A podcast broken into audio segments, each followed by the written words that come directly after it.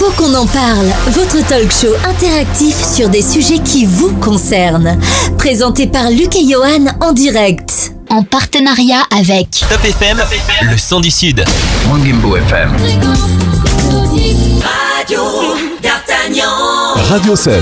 Radio Léman. 96 8 FM. Diva FM. RPL à Metz. Clin d'œil FM 106.1.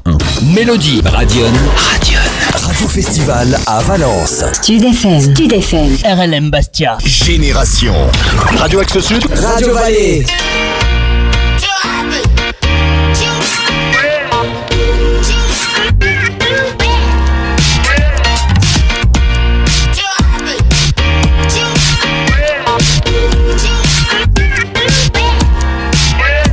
Bonsoir, bienvenue à toutes et à tous, c'est une joie de vous retrouver sur votre radio et sur internet également pour cette nouvelle enquête de Faux qu'on en parle. Alors dans ce numéro, nous allons décortiquer pendant près de deux heures eh bien, cette loi, cette loi travail présentée hier en Conseil des ministres avant l'épreuve parlementaire. Réforme controversée, remaniée à plusieurs reprises, nous ferons le point avec nos invités ce soir que nous vous présenterons dans quelques instants avec Luc. Bonsoir Luc Bonsoir Johan, enfin nous nous retrouvons hein, pour ce nouveau numéro de votre émission Faut qu'on en parle.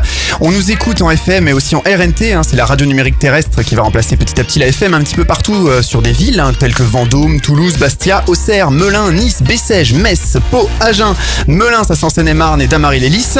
Petite nouveauté ce soir, on nous écoute euh, en RNT maintenant sur Radio Festival, ça c'est à Lyon dans toute l'agglomération lyonnaise, Ouais. en numérique et aussi une nouvelle radio qui nous rejoint euh, très prochainement. On débarque, mon cher Johan, sur l'île de la Réunion, sur Sunlight FM. Ah ouais. Écoute dans tout le sud de l'île. Carrément. Alors, côté répondeur, énormément de réactions puisque c'est un sujet qui déchaîne les foules et qui est d'actualité. En même temps, il concerne tout le monde. Je vous rappelle le répondeur, c'est le 07 839 839 75. Euh, on a eu beaucoup de réactions sur Facebook aussi, sur notre page Faut qu'on en parle. Brice, euh, notre community manager préféré de l'émission, vous citera quelques-unes des réactions.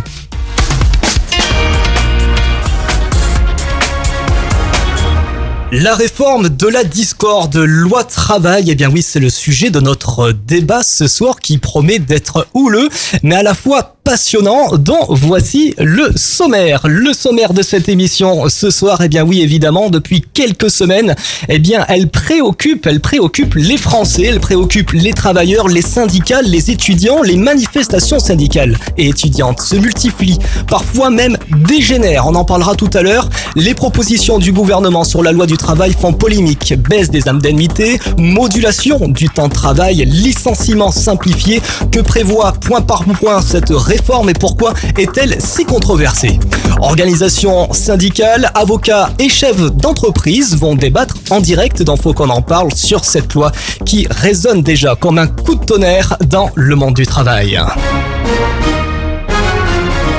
D'ici deux minutes pour introduire euh, ce débat, eh bien nous vous diffuserons un reportage sur euh, euh, réalisé par Mylène hein, auprès des jeunes, puisque les jeunes ont manifesté. Euh, Mylène, notre journaliste sur cette réforme du travail, mais juste avant, eh bien les grands temps avec Luc de présenter nos invités. Eh bien, on commence notre tour de table puisqu'on a des invités euh, en studio et des invités qu'on aura par téléphone. Euh, On a Anne Gégat, euh, représentante des femmes chefs d'entreprise. Bon, bonsoir. Bonsoir. Oui. Nous avons également Isabelle Millot, secrétaire générale adjointe de l'UNSA des Bouches-du-Rhône. Bonsoir Isabelle. Bonsoir. Euh, on a Hélène Beau, avocate en droit du travail, inscrite au barreau de Toulon. Bonsoir. Joël Wittmann, vice-président de l'ONTPE. Bonsoir, nous l'avons par, Par euh, téléphone. Bonsoir. Voilà, bonsoir. Nous avons également Hervé Fecchino, ou Fecchino, je sais pas comment ça se prononce, de la CGT. Bonsoir Hervé. Fekino et bonsoir. Bonsoir Hervé. Euh, Dimitri Champion, qui est représentant euh, donc de l'UNEF, qui est président de l'UNEF Toulon. Bonsoir. Bonsoir Dimitri. On aura donc euh, tout à l'heure par téléphone, euh, d'ici une petite demi-heure, Jean-Claude Mailly, euh, donc secrétaire général de Force ouvrière, euh, voilà, qui nous rejoindra au cours de l'émission.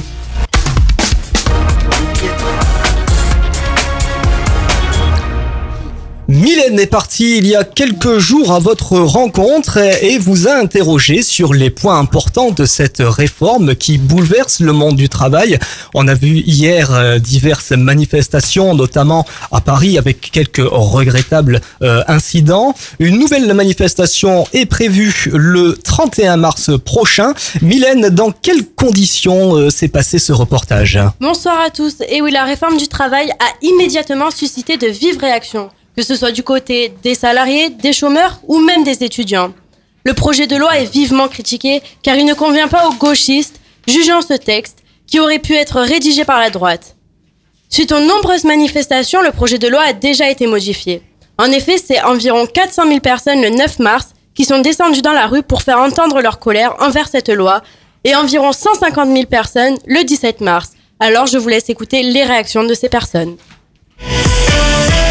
Bonjour, j'ai 22 ans et je fais des études en droit. Pourquoi être allé manifester aujourd'hui? Cette réforme, c'est une attaque qui est menée contre les travailleurs, tout simplement pour le profit des patronats et c'est inadmissible. Tout simplement parce que manifester, c'est aussi l'avenir, surtout quand l'avenir est en jeu, surtout actuellement. Et surtout, depuis la manifestation, le gouvernement, il a déjà reculé et il faut donc accentuer la pression en allant manifester. Et maintenant, il faut que tout le monde descende dans la rue pour manifester avec nous, venez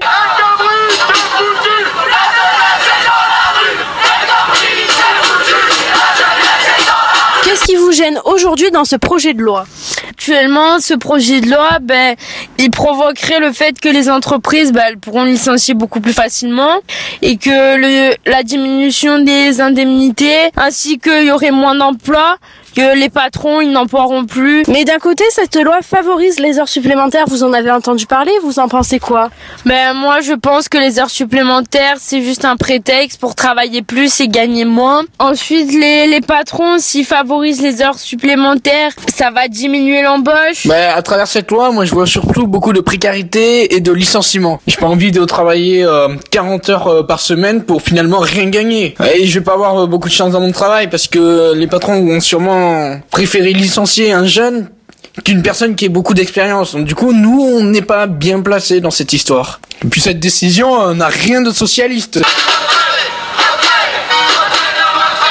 Quelle étude faites-vous et pourquoi être allé manifester aujourd'hui Je suis en licence économique et gestion et en ce qui concerne la loi El Khomri, je suis tout à fait contre, notamment vis-à-vis du licenciement. Ça veut dire quoi? Ça veut dire que les jeunes sans expérience vont arriver dans une boîte et auront plus de chances de se faire licencier par rapport à, quelqu'un d'expérience. Non mais c'est inimaginable. Vous imaginez bien que pourquoi on fait des études, c'est pour arriver et se faire licencier.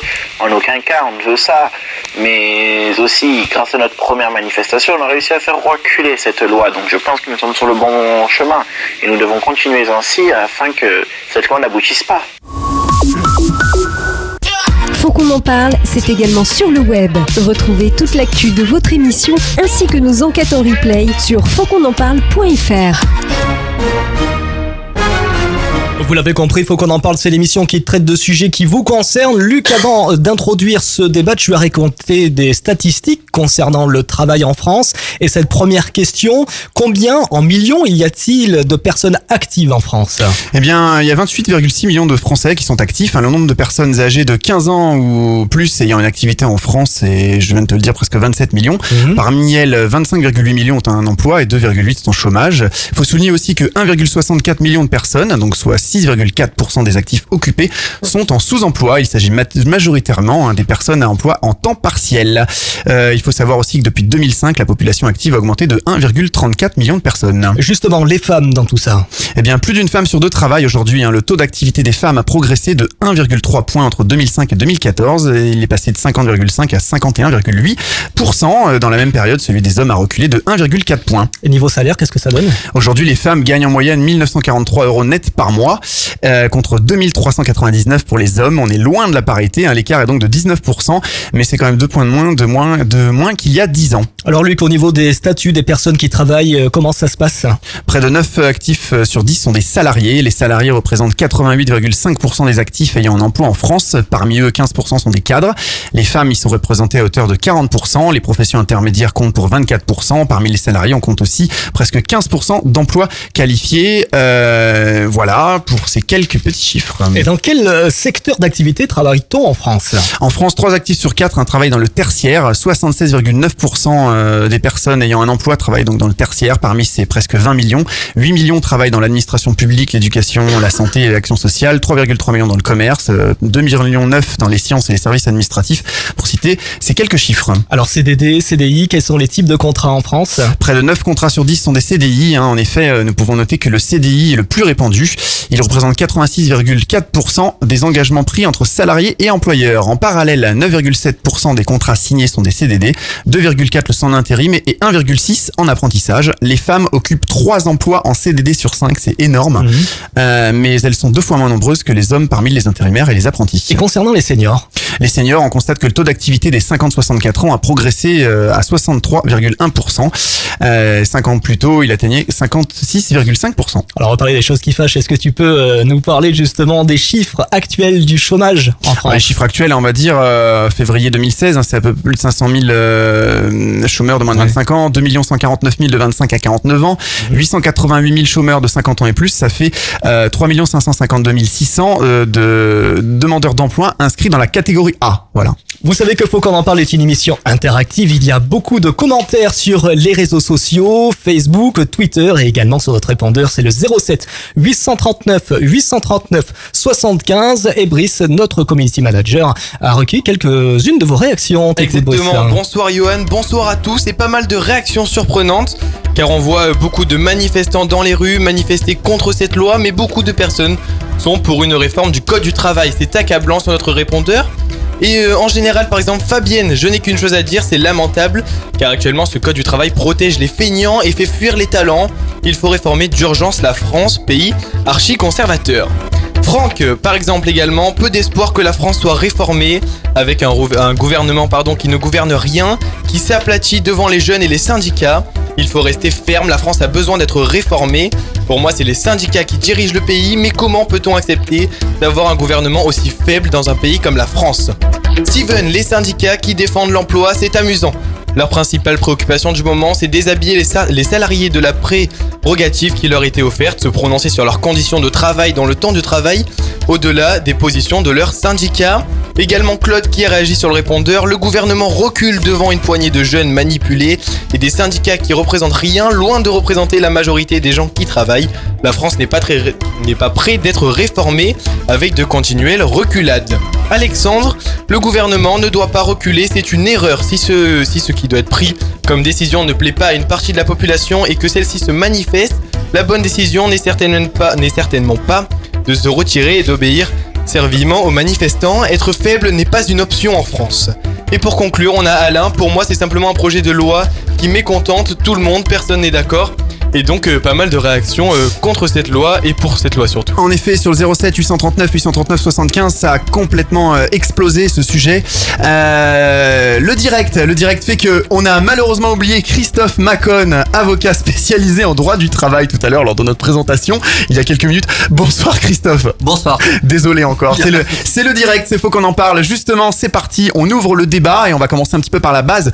Euh, clairement, est-ce qu'on peut faire un petit tour de, de table et euh, de téléphone Qu'est-ce que c'est que le code du travail? Pouvez-vous nous dire euh, à quoi il sert Euh, Voilà, depuis quand existe-t-il, par exemple? Et je, On peut ouvrir la, la parole peut-être à, à Hervé de la CGT Euh, oui, mais comme il y a des avocats peut-être qui parleront mieux que moi, mais le code du travail remonte en 1910, en fin de compte. Hein. Donc euh, c'est quelque chose qui va euh, naître euh, d'une histoire. Hein. Il arrive pas comme ça euh, sur la table, il sort pas de l'œuf. Donc euh, il arrive euh, à travers euh, un événement majeur qui va se produire quatre ans avant, en, 1900, en 1906, avec 1100, presque 1100 morts dans les, dans les houillères euh, du nord de la France. Là, c'est Cour- Courrières, je crois, de mémoire. Et donc, euh, où le mouvement ouvrier va se va va, va manifester sa colère et où euh, euh, Clémenceau va aussi apporter une répression syndicale euh, euh, à la mesure de la de la mobilisation des, des, des salariés. Donc euh, le code du travail va être euh, effectivement euh, euh, dans sa constitution quelque chose qui va venir protéger. C'est-à-dire C'est le but euh, fondamental du code du travail. bah, On peut il- poser effectivement la question à nos avocats. Donc, vous pensez que ça protège le salarié, euh, que Maître Beau? Oui, non, il n'y a pas, il n'y a pas que ça, effectivement, puisque le code du travail, euh, il y a d'autres normes qui sont appliquées, et notamment après euh, des, euh, la convention collective qui est donc négociée avec les syndicats et les, enfin, les accords de branche, et euh, notamment donc tout ce qui est accord collectif, accord d'entreprise, le contrat de travail, donc parce que aussi ça a bien évidemment des règles qui sont applicables, et la jurisprudence qui est prise euh, par les tribunaux quand les salariés euh, décident de saisir euh, bien évidemment d'une contestation ou de tout problème qu'ils peuvent rencontrer. Donc bien évidemment, il y a à ce moment-là jur- les juridictions qui euh, bah, qui prennent, euh, j'allais dire, les décisions et qui des fois suppléent à la carence aussi du législateur, puisque euh, des fois on a même des réticences au niveau de la Cour de cassation qui va rendre des décisions qui sont euh, euh, extraordinairement euh, contraires à des règles et qui permettent, euh, quand il y a des vides juridiques, euh, de euh, pousser le législateur donc à venir compléter le code du travail. Voilà, donc euh, il y a plusieurs euh, normes. Avant, euh, il y a- enfin avant qu'il y a quelques années, quand moi je commençais mes études, il s'avérait qu'il y avait une simplicité. Enfin pour moi, je trouvais que c'était beaucoup plus simple, une hiérarchie des normes. C'est-à-dire qu'on appliquait ce qui était le plus favorable aux salariés, sauf qu'aujourd'hui c'est plus du tout le cas et qu'en l'occurrence on a complètement modifié cette hiérarchie des normes puisque euh, ben, bien évidemment on va euh, faire valoir certains accords par exemple collectifs sur la loi, euh, le contrat de travail par exemple sur des, euh, des éléments, enfin toujours euh, on n'applique pas forcément ce qui est favorable aux salariés, mais euh, donc des accords qui sont contraires un petit peu à, à la situation favorable du salarié.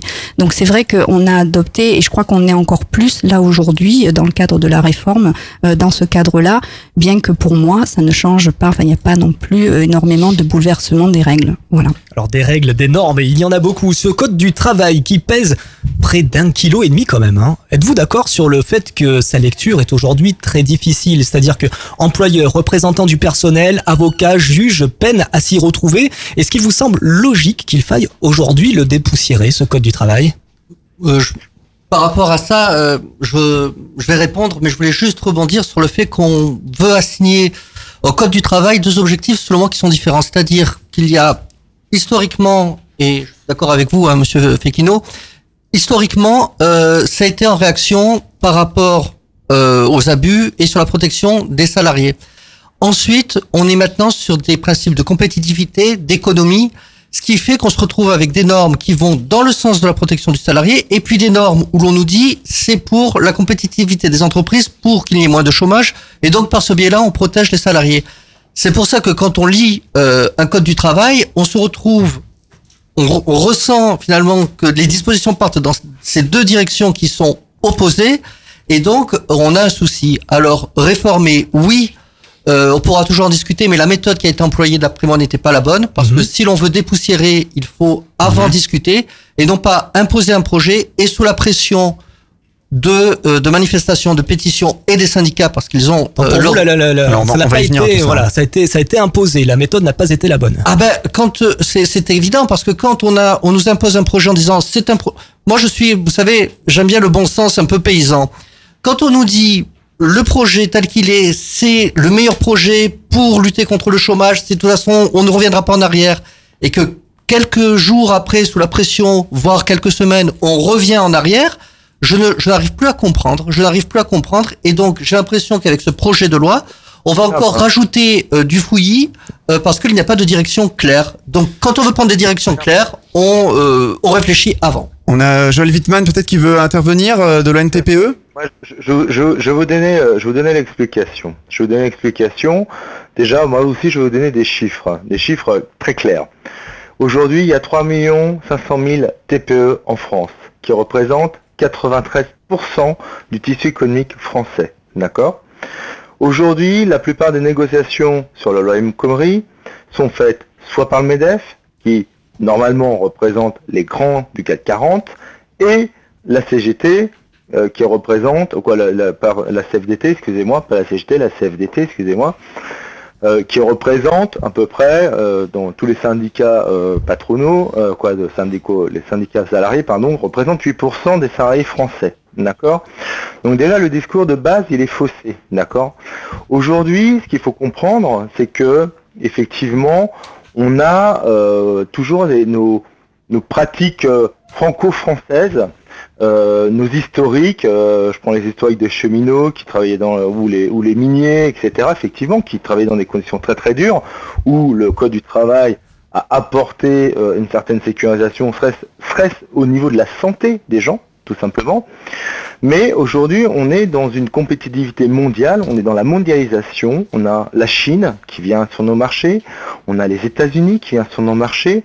Aujourd'hui, on a une balance commerciale française qui est déficitaire d'environ 73 milliards d'euros, alors qu'en en Allemagne, plutôt 30 milliards euh, d'euros de bénéfices.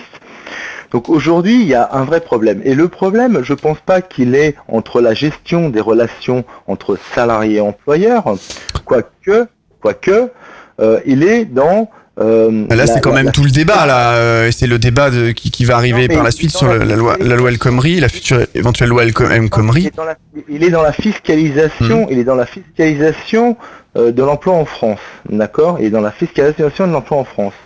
Aujourd'hui, quand on discute, comme moi je discute, parce que je je me, moi je suis pas comme euh, certains euh, vice-présidents au MEDEF ou à la CGPME, moi je vais dans les réunions euh, ou les ateliers de travail qu'on propose à l'ensemble de nos adhérents, je discute avec des dirigeants de TPE qui sont souvent seuls, par exemple, qui sont, qui sont en train de montrer leur propre affaire, qui aimeraient qui aimeraient monter, euh, quoi, qui aimeraient embaucher des salariés et qui aujourd'hui préfèrent travailler en partenariat avec d'autres patrons que d'embaucher.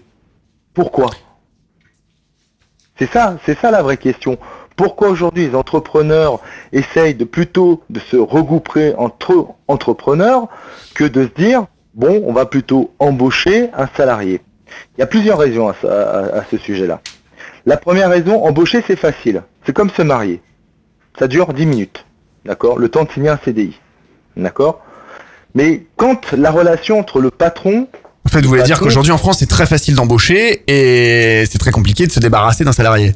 Voilà. On, on peut prendre plusieurs cas. Vous avez le cas. on Alors, tout le monde n'est pas d'accord en plateau, hein, je vois. Du patron euh, profiteur. Personne n'est d'accord, visiblement, en plateau. Pas que les syndicats d'ailleurs.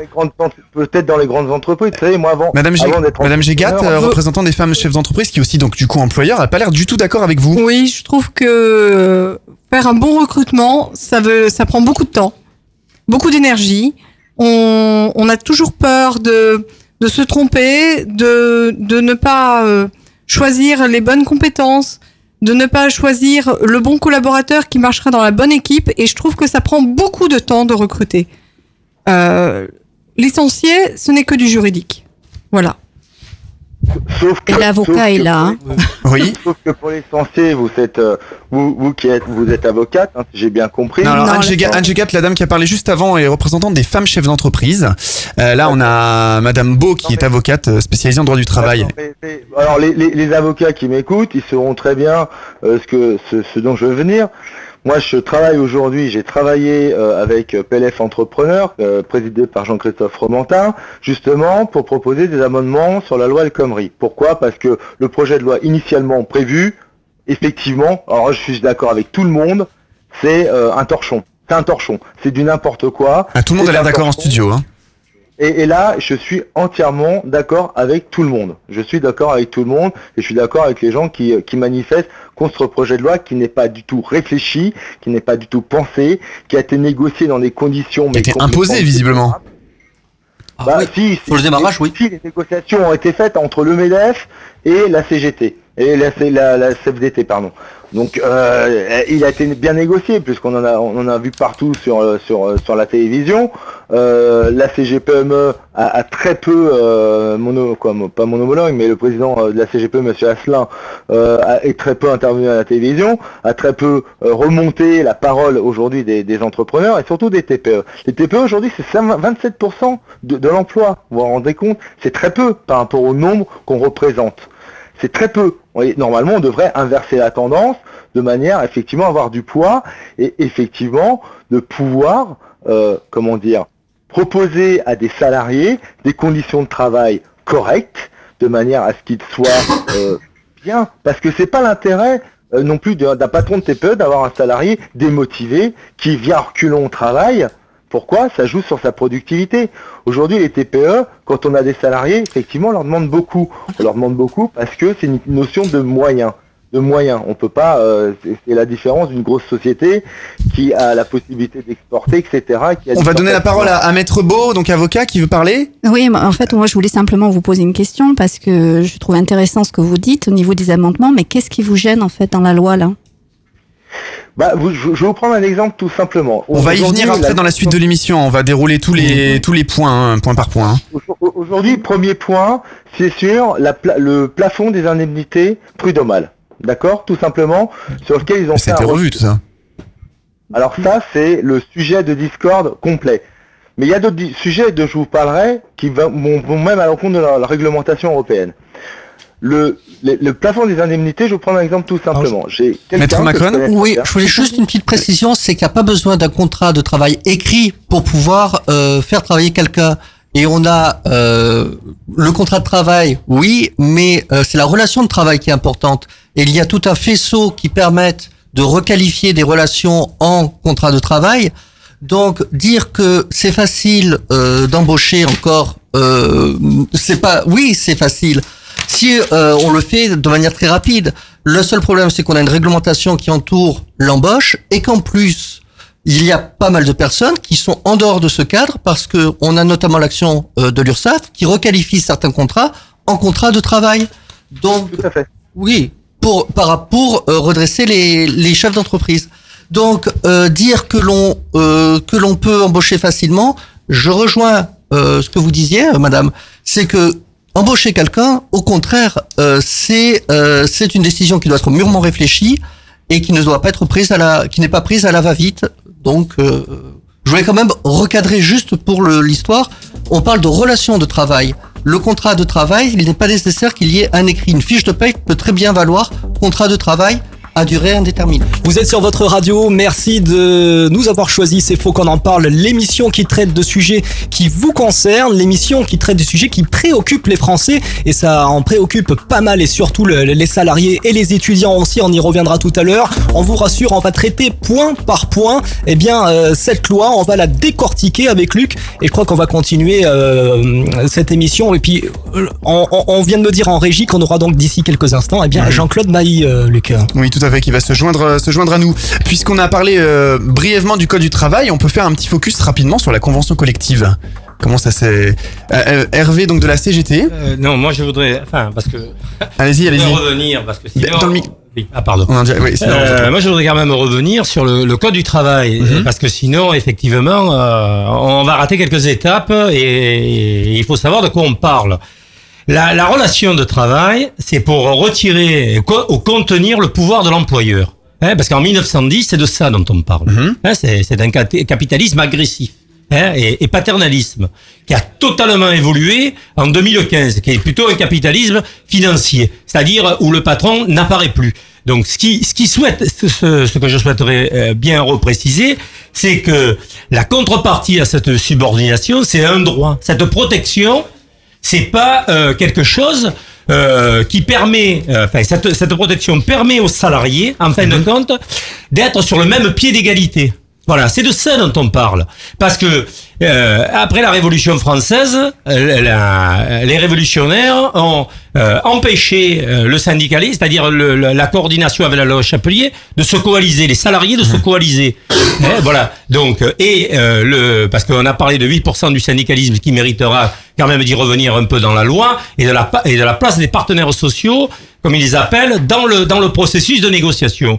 Mais euh, on est le fruit d'une histoire. C'est-à-dire que dès la Révolution, on interdit la coalition.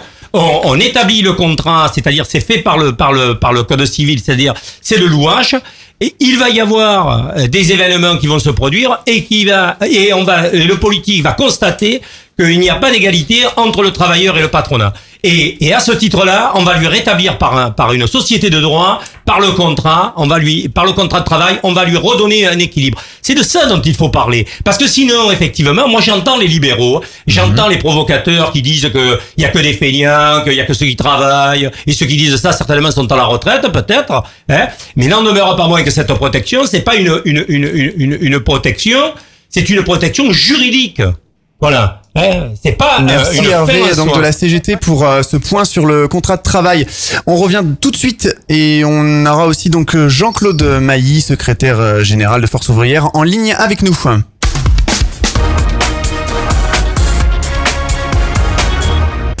Faut qu'on en parle, c'est également sur le web. Retrouvez toute l'actu de votre émission ainsi que nos enquêtes en replay sur fautquonenparle.fr.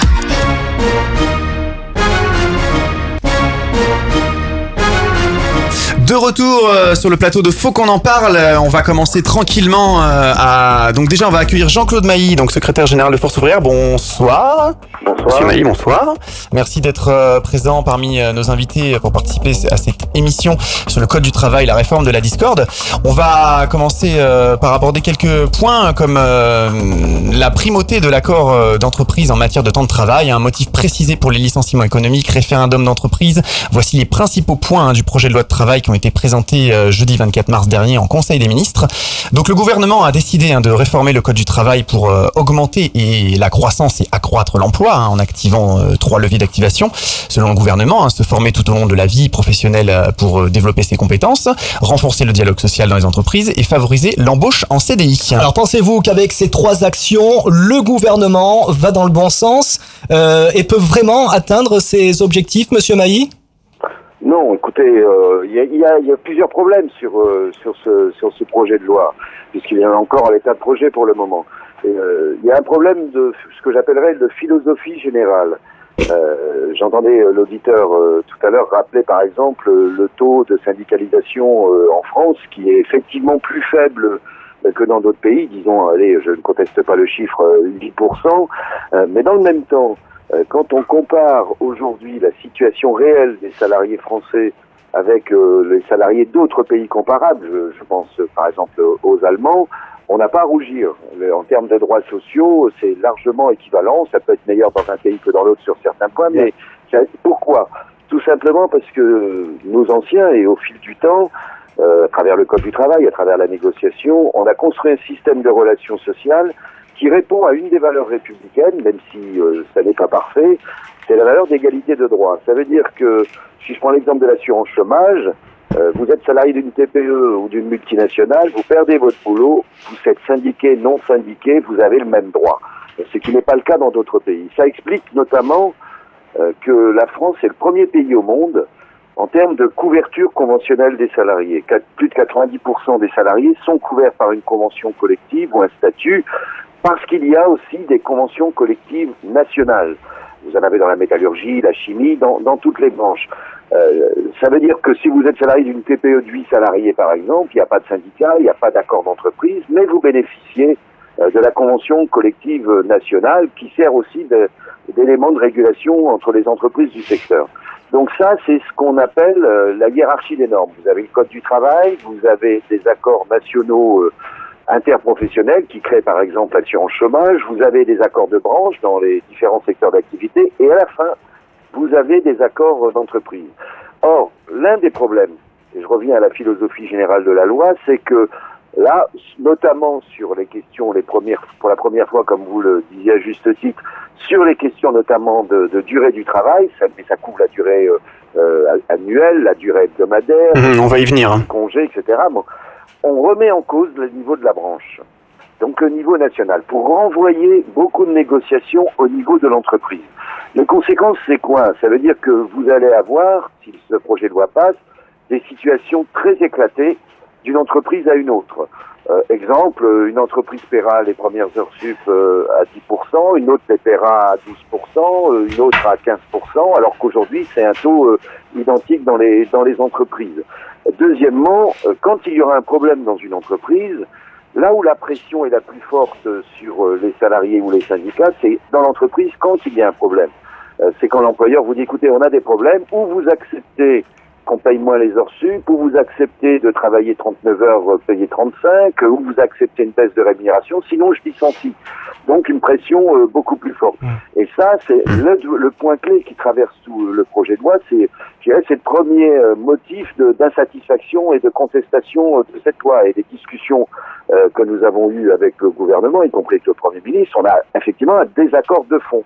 Et dernier point là-dessus, sur cette philosophie générale, j'ai rappelé au Premier ministre que une étude qu'ont fait les syndicats au niveau européen, tous les pays qui ont fait de la décentralisation de la négociation collective, les derniers pays en date, c'est notamment euh, l'Espagne et le Portugal, qu'est-ce qu'on constate quatre ans après? Un effondrement du nombre de salariés couverts par les conventions collectives. En Espagne, c'est passé de, de 12 millions à 7 millions. Euh, un effondrement du nombre d'accords de branche, mais ça, c'était le but recherché, mais aussi un effondrement du nombre d'accords dans les entreprises qui ont été divisés par trois. Voilà, donc euh, c'est une vision, euh, euh, une politique économique libérale qui correspond à une vision du social très flexible et très précaire. Voilà, ça, c'est le point clé qui traverse toute la loi. Justement, euh, donc là on va parler peut-être un petit peu politique. hein. On entend souvent dire que le gouvernement, pourtant socialiste et donc de gauche, euh, fait une politique de droite. Alors là on va poser la question aux invités euh, en studio et à vous aussi Monsieur Mailly. Ne pensez-vous pas que la ministre du Travail fait des propositions majoritairement en faveur du MEDEF? Euh, Ne trouvez-vous pas ça étonnant? Qu'en pensez-vous? Euh, On va donner la parole par exemple à Dimitri, tiens, euh, de l'UNEF, président de l'UNEF du Toulon.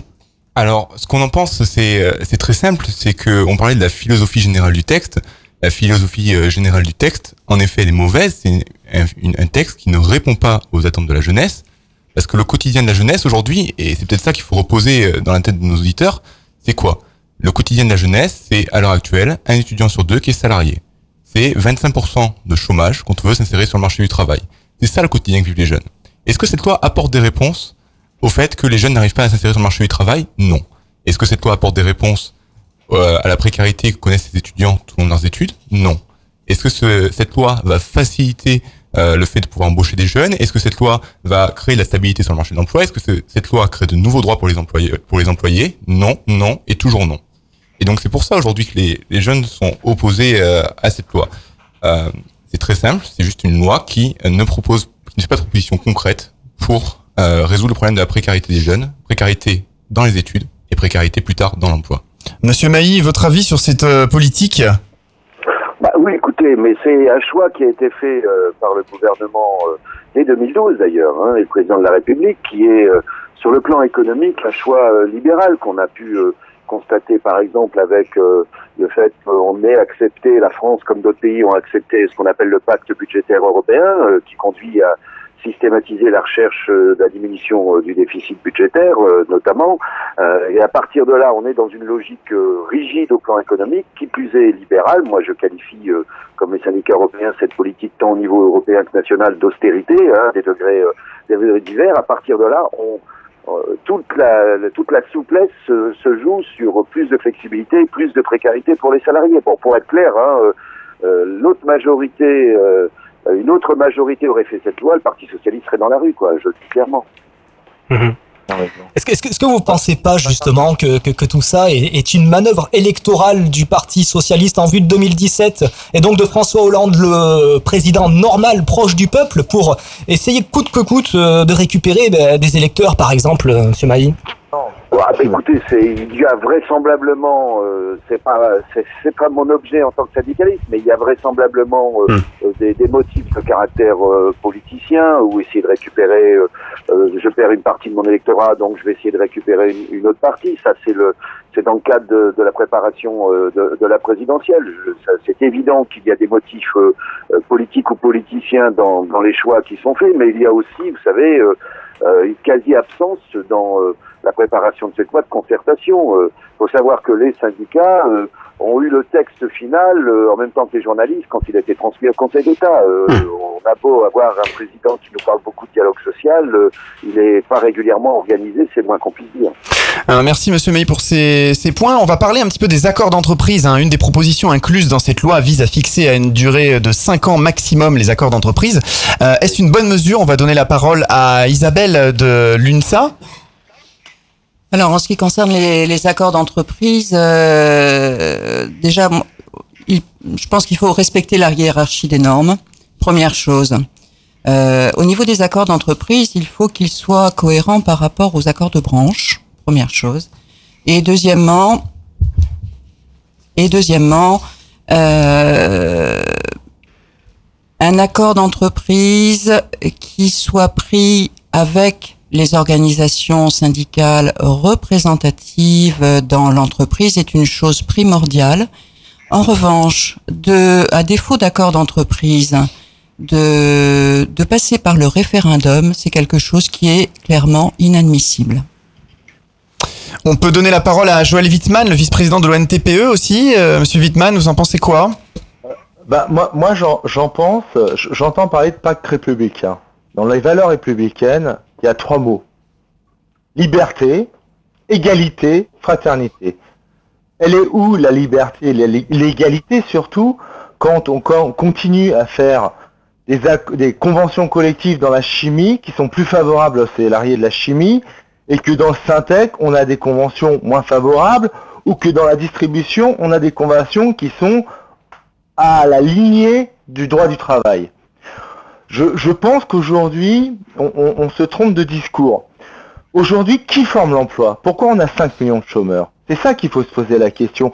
C'est pas la, la loi du travail ou, euh, ou la complexité, etc. C'est qui donne du travail? Ce sont les entrepreneurs. Et si aujourd'hui on n'ouvre pas le dialogue avec les entrepreneurs, il y aura 3 500 000 Alors là, vous, vous, vous êtes plutôt pour finalement euh, rouvrir le dialogue tous les 5 ans. On peut demander à Monsieur Mailly aussi euh, ce qu'il en pense, hein, Monsieur Mailly? Oui, non, nous, écoutez, nous, nous, nous préférons euh, euh, qu'il y ait euh, des accords, euh, en deux mots, hein, euh, des accords contractuels sur une durée euh, indéterminée, euh, sachant qu'il y a toujours une possibilité, ou pour euh, euh, du côté employeur ou du côté De les dénoncer. salarié, pour la remettre, pour mettre en cause l'accord et le dénoncer, hein, parce que là, on rentre dans une logique qui est une logique euh, plus précaire sur euh, sur les accords, parce que si vous ne dites rien, l'accord, euh, l'accord, l'accord dure cinq ans. Hein, euh, alors, euh, il faut bien comprendre. Aujourd'hui, les que- accords, ils sont prêts à, regarder les accords de branche. Ils veulent, aujourd'hui, on a 700 conventions collectives en France. Ils veulent les réduire à 200. D'accord?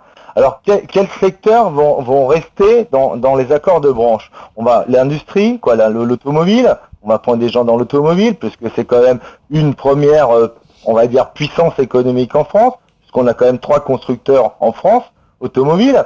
Mais les autres? Moi, je pense, aujourd'hui, on a fait des propositions d'abonnement avec Jean-Christophe Fromentin. Normalement, je ne devrais pas le dire, hein, parce que c'est quand même des, des- amendements qui vont être faits, où on propose de faire plutôt des médiations sociales.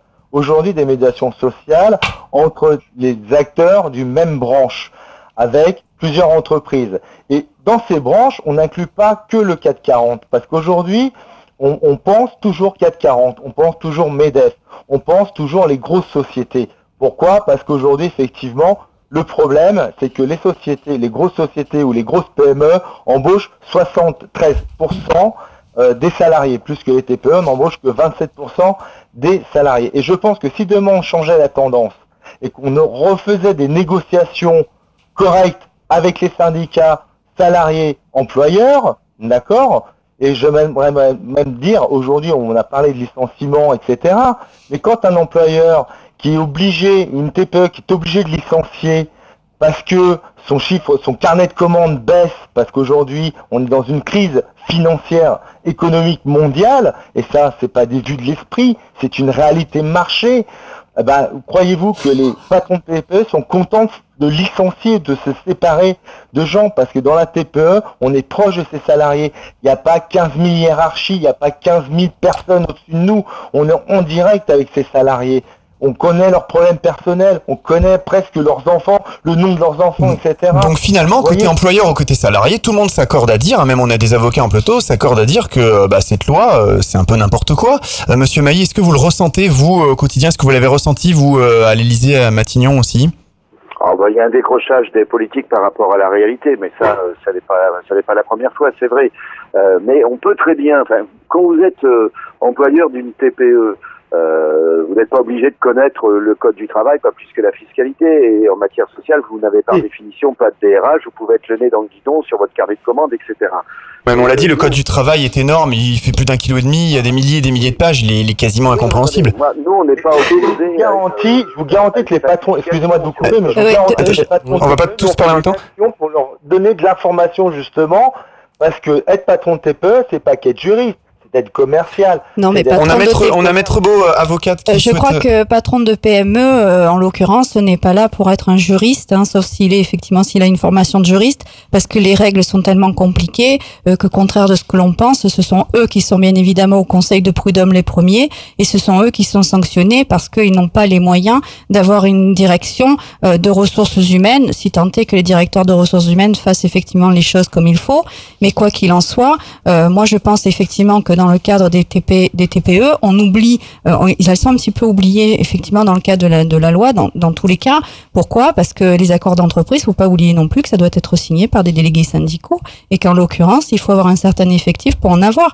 Donc, euh, qu'est-ce qu'on fait des petites entreprises? On s'en fiche royalement, excusez-moi, mais c'est comme ça. Maître Macon Oui, euh, juste une précision sur le code du travail. Ce qui pose quand même problème, enfin sur le, le volume, c'est la jurisprudence, parce que les articles, ils sont euh, pareils que dans d'autres codes, mais c'est que comme euh, l'article, la- les textes de loi sont rédigés de manière générale, il faut des applications concrètes et c'est la jurisprudence parce que quand on vous montre et c'est complètement démagogique, je le dis haut et fort en tant que juriste et avocat, quand on vous montre un code du travail, on vous montre pas un code du travail qu'avec les qu'avec les articles. On vous montre un code soit Dalloz pour ne pas le citer, soit LexisNexis, c'est-à-dire les codes bleus puisque ce sont les deux codes principaux avec toutes les jurisprudences. C'est ce qui fait qu'on croit qu'il y a beaucoup euh, beaucoup de dispositions. Donc Plus si les conventions collectives Voilà. et les accords euh, collectifs Alors, et tout ce qui s'en S'il vous plaît. Alors, il y a beaucoup de points à aborder ce soir. Malheureusement, l'horloge tourne et elle tourne très très vite. Donc, on va parler dans quelques instants du temps de travail. On marque une courte pause de quelques secondes. On revient tout de suite. Cette émission est interactive. Commentez et réagissez en direct sur Facebook et Twitter. Faut qu'on en parle. Ou passez à l'antenne en composant le 04 89 81 45 45.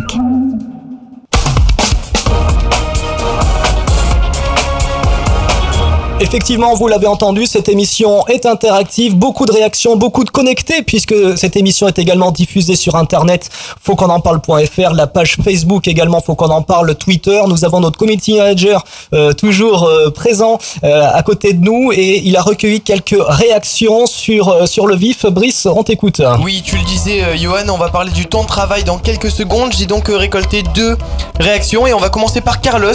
C'est une honte de toucher à nos acquis sociaux. Les 35 heures, c'est plus de temps avec ma famille. Hors de question de revenir dans le passé. Et pour contredire euh, celle-ci, Mathieu, il faut impérativement faire sauter ce verrou des 35 heures. Idem, c'est inadmissible de bloquer un salarié qui souhaite travailler plus de 48 heures par semaine s'il souhaite gagner plus. C'est pas normal qu'on le bloque de travailler plus.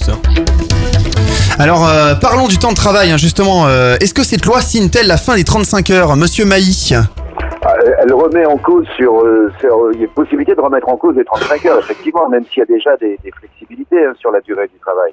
Il faut se rappeler que les, les salariés, d'une certaine manière, se sont payés les 35 heures euh, par de la modération salariale et l'introduction de beaucoup de mesures de flexibilité telles que l'annualisation. Alors, la, la manière de remettre en cause là euh, les 35 heures, c'est notamment à travers un des articles qui prévoit euh, qui prévoirait euh, des accords dits de maintien ou de développement de l'emploi. Ça veut dire qu'on pourrait euh, très bien partir de là euh, exiger euh, ou par un accord si c'est dans une grande dans une grande en- entreprise, hein, par un accord parce qu'on fera pression, voire une forme de chantage sur les salariés, de par exemple de travailler plus que les 35 heures en matière annualisée sur des périodes sur des périodes plus longues.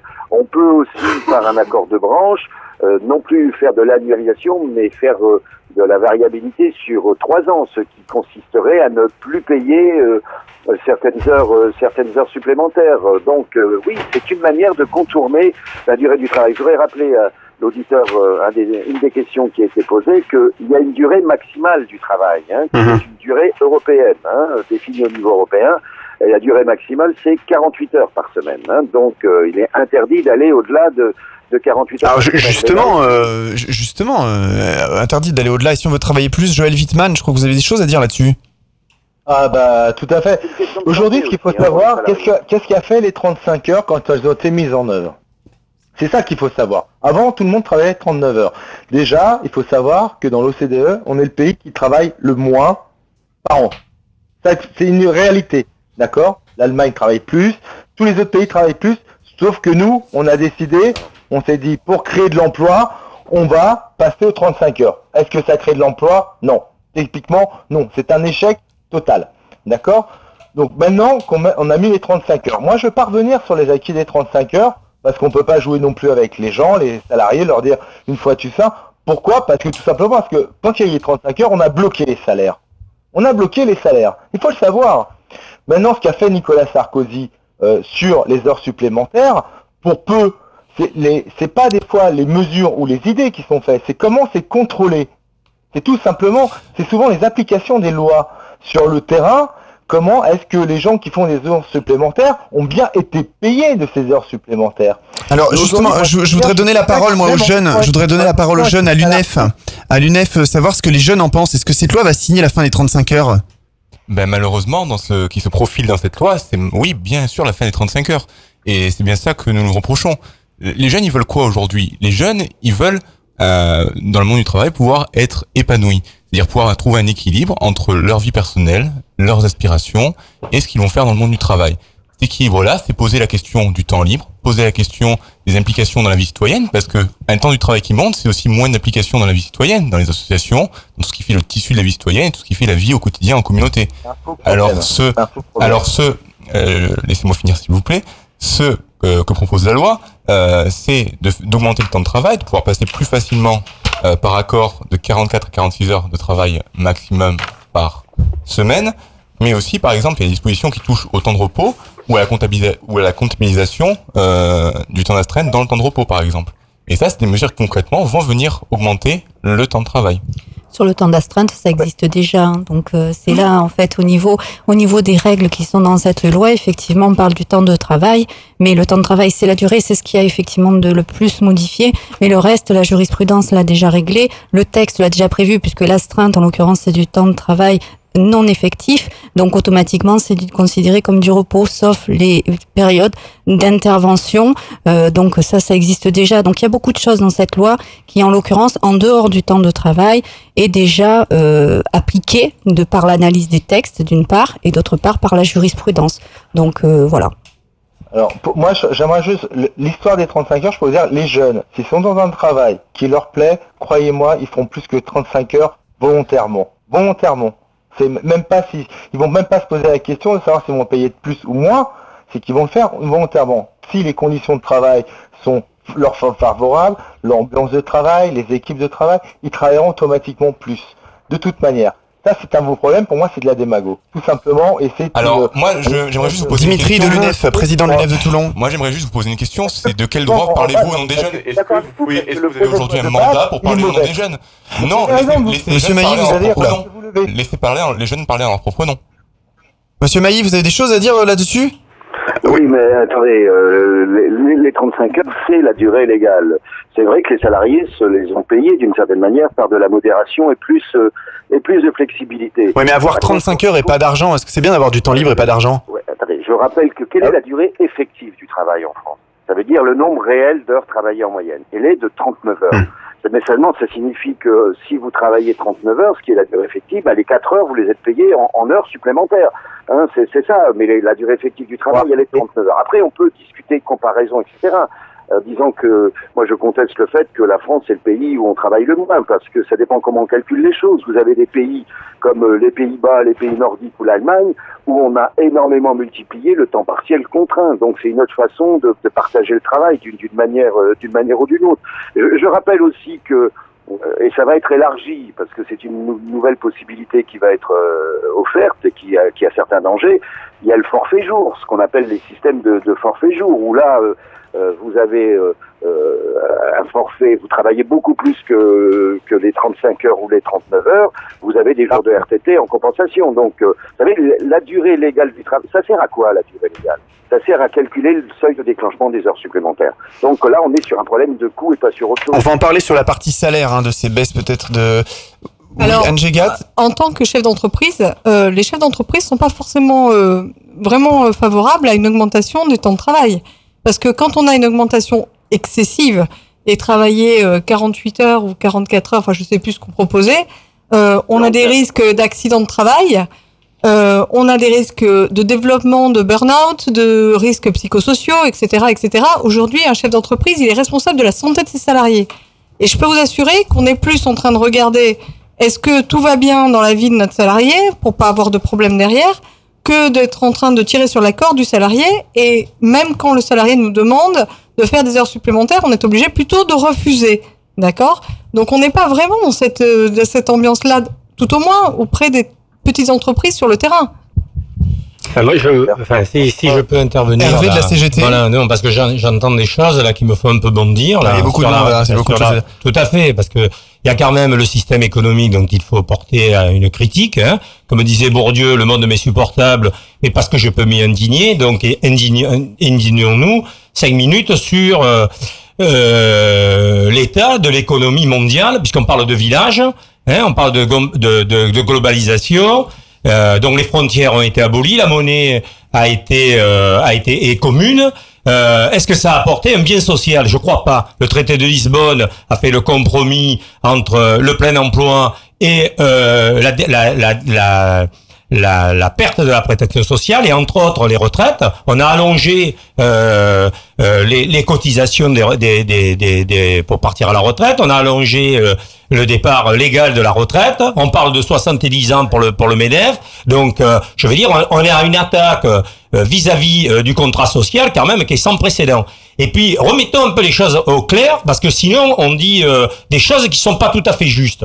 Alors moi je reprendrai simplement deux trois trucs hein, sur la réforme euh, euh, économique. On a réformé euh, l'organisation des entreprises publiques. Je prends mon, petit papier parce que ça mérite quand même hein, au, profit des détenteurs de la finance. Après derrière on a fait le marché unique. On a fait la, la gouvernance de la monnaie unique, la réforme de la dépense publique, inspirée euh, des États libéraux hein, sur une idéologie. Euh, on a, euh, on a également mis le management privé au service des entreprises publiques. Et puis, on a également fait une promesse de modernisation de l'économie à travers quand même un processus dont on a, on a vécu très, très, et qui est très contemporain, trois mesures phares. Euh, le pacte de le pacte de responsabilité, le CICE avec 41 milliards qui a été offert au patronat. Alors moi je sais pas de quel patronat on parle, mais moi je sais que euh, celui qui a abordé le petit pins avec un million de de euh, un million de d'emplois sans contrepartie aux 41 milliards, euh, on pourrait faire un bilan et savoir où ils sont passés. Après, derrière, euh, nous avions également euh, la loi sur euh, euh, la sécurisation de l'emploi, où là, on a modifié un certain nombre de prérogatives aux instances représentatives du personnel, où on a... euh, et, et où on a facilité effectivement le licenciement, et particulièrement sur les PSE. Voilà. Et puis on a eu la loi Repsamen qui est venue euh, renforcer euh, euh, le, le- les dispositions vis-à-vis des, instances représentatives du personnel et dont l'intervention des salariés dans la gestion de leur entreprise. Et on nous a pas, nous a pas donné en contrepartie, par exemple, le délégué de site pour les petites et moyennes entreprises. Là, on s'est battu pour avoir, on va avoir fin de la fin de l'année 2016 les élections dans les petites et moyennes entreprises. Sur, euh, euh, puisqu'on les avait eues en 2013, elles vont se reproduire en 2016, puisqu'elles rentrent dans la loi de 2008 sur la représentativité des organisations syndicales. Et là aussi, on devrait dire un mot sur le dialogue social dans l'entreprise, parce que le dialogue social dans l'entreprise, aujourd'hui, si on n'a que 8% des salariés qui sont syndiqués, c'est parce qu'il y a une forte euh, propension à la discrimination syndicale. Les gens qui s'engagent sont discriminés. La preuve, c'est qu'en 2013, on a mis un observatoire de la discrimination avec, les, avec certaines organisations syndicales. Donc, il faudrait recontextualiser un peu les choses, parce que sinon, on dit tout, et puis après, on regarde effectivement si on module ou pas le, le, le, le, le, temps de travail. Mais On le va- temps de tra- on va redonner la parole le au syndicat dans un instant, Mais hein. le temps de travail a toujours été, a toujours été la pierre angulaire du patronat, ainsi que le social trop haute, et les indemnités chômage sont trop élevées. Enfin bref, comme disait euh, tout à l'heure euh, Claude Mailly, sur la question de l'égalité, sur le pacte républicain, je tiens à préciser que c'est liberté, égalité, fraternité, laïcité, une et indivisible, sinon la mort. Voilà. Merci Hervé de la CGT. très très chaud Hervé euh, ce soir. Ah ouais, et puis si, si, si vous nous écoutez hein, sur, sur- avec sur- un de mes membres euh, qui était un ancien syndicaliste aussi, entrepreneur man.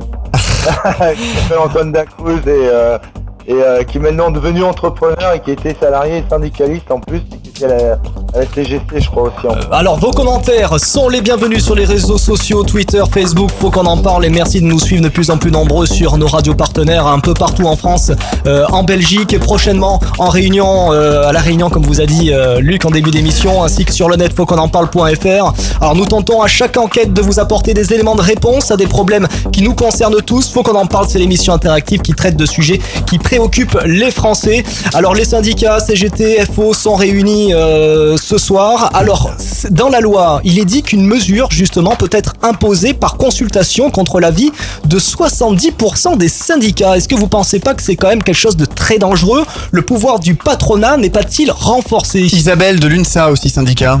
Vous en pensez Voilà, l'UNSA est, est présente On a aussi également. l'UNSA, on a l'UNEF aussi. et On a beaucoup de Exactement. monde ce Il y a beaucoup de syndicats Hmm. qui sont représentés. Euh, moi, j'aimerais revenir euh, sur euh, sur le temps de le temps de travail et plus particulièrement sur le forfait jour, sur ce qui a été dit auparavant euh, et, et sur le burn-out. Euh, c'est aujourd'hui un problème qui devient mais énorme au niveau du monde du travail sur les conditions de travail, ce qui correspond, euh, enfin ce qui rejoint euh, ce à quoi doit servir le code du travail, hein, de rétablir un équilibre entre l'employeur et le salarié. Euh, en ce qui concerne le forfait jour, la responsabilité de l'employeur ne peut être engagée lorsqu'il y a augmentation du temps de travail. C'est quelque chose qui est complètement antinomique avec l'obligation de résultat qu'a l'employeur. Et c'est ce qui est proposé hein, aujourd'hui dans, dans, dans, ce, dans ce projet de loi qui dit la responsabilité de l'employeur ne peut être engagée au seul motif que le salarié n'a de sa propre initiative pas bénéficié de ses repos ou congés.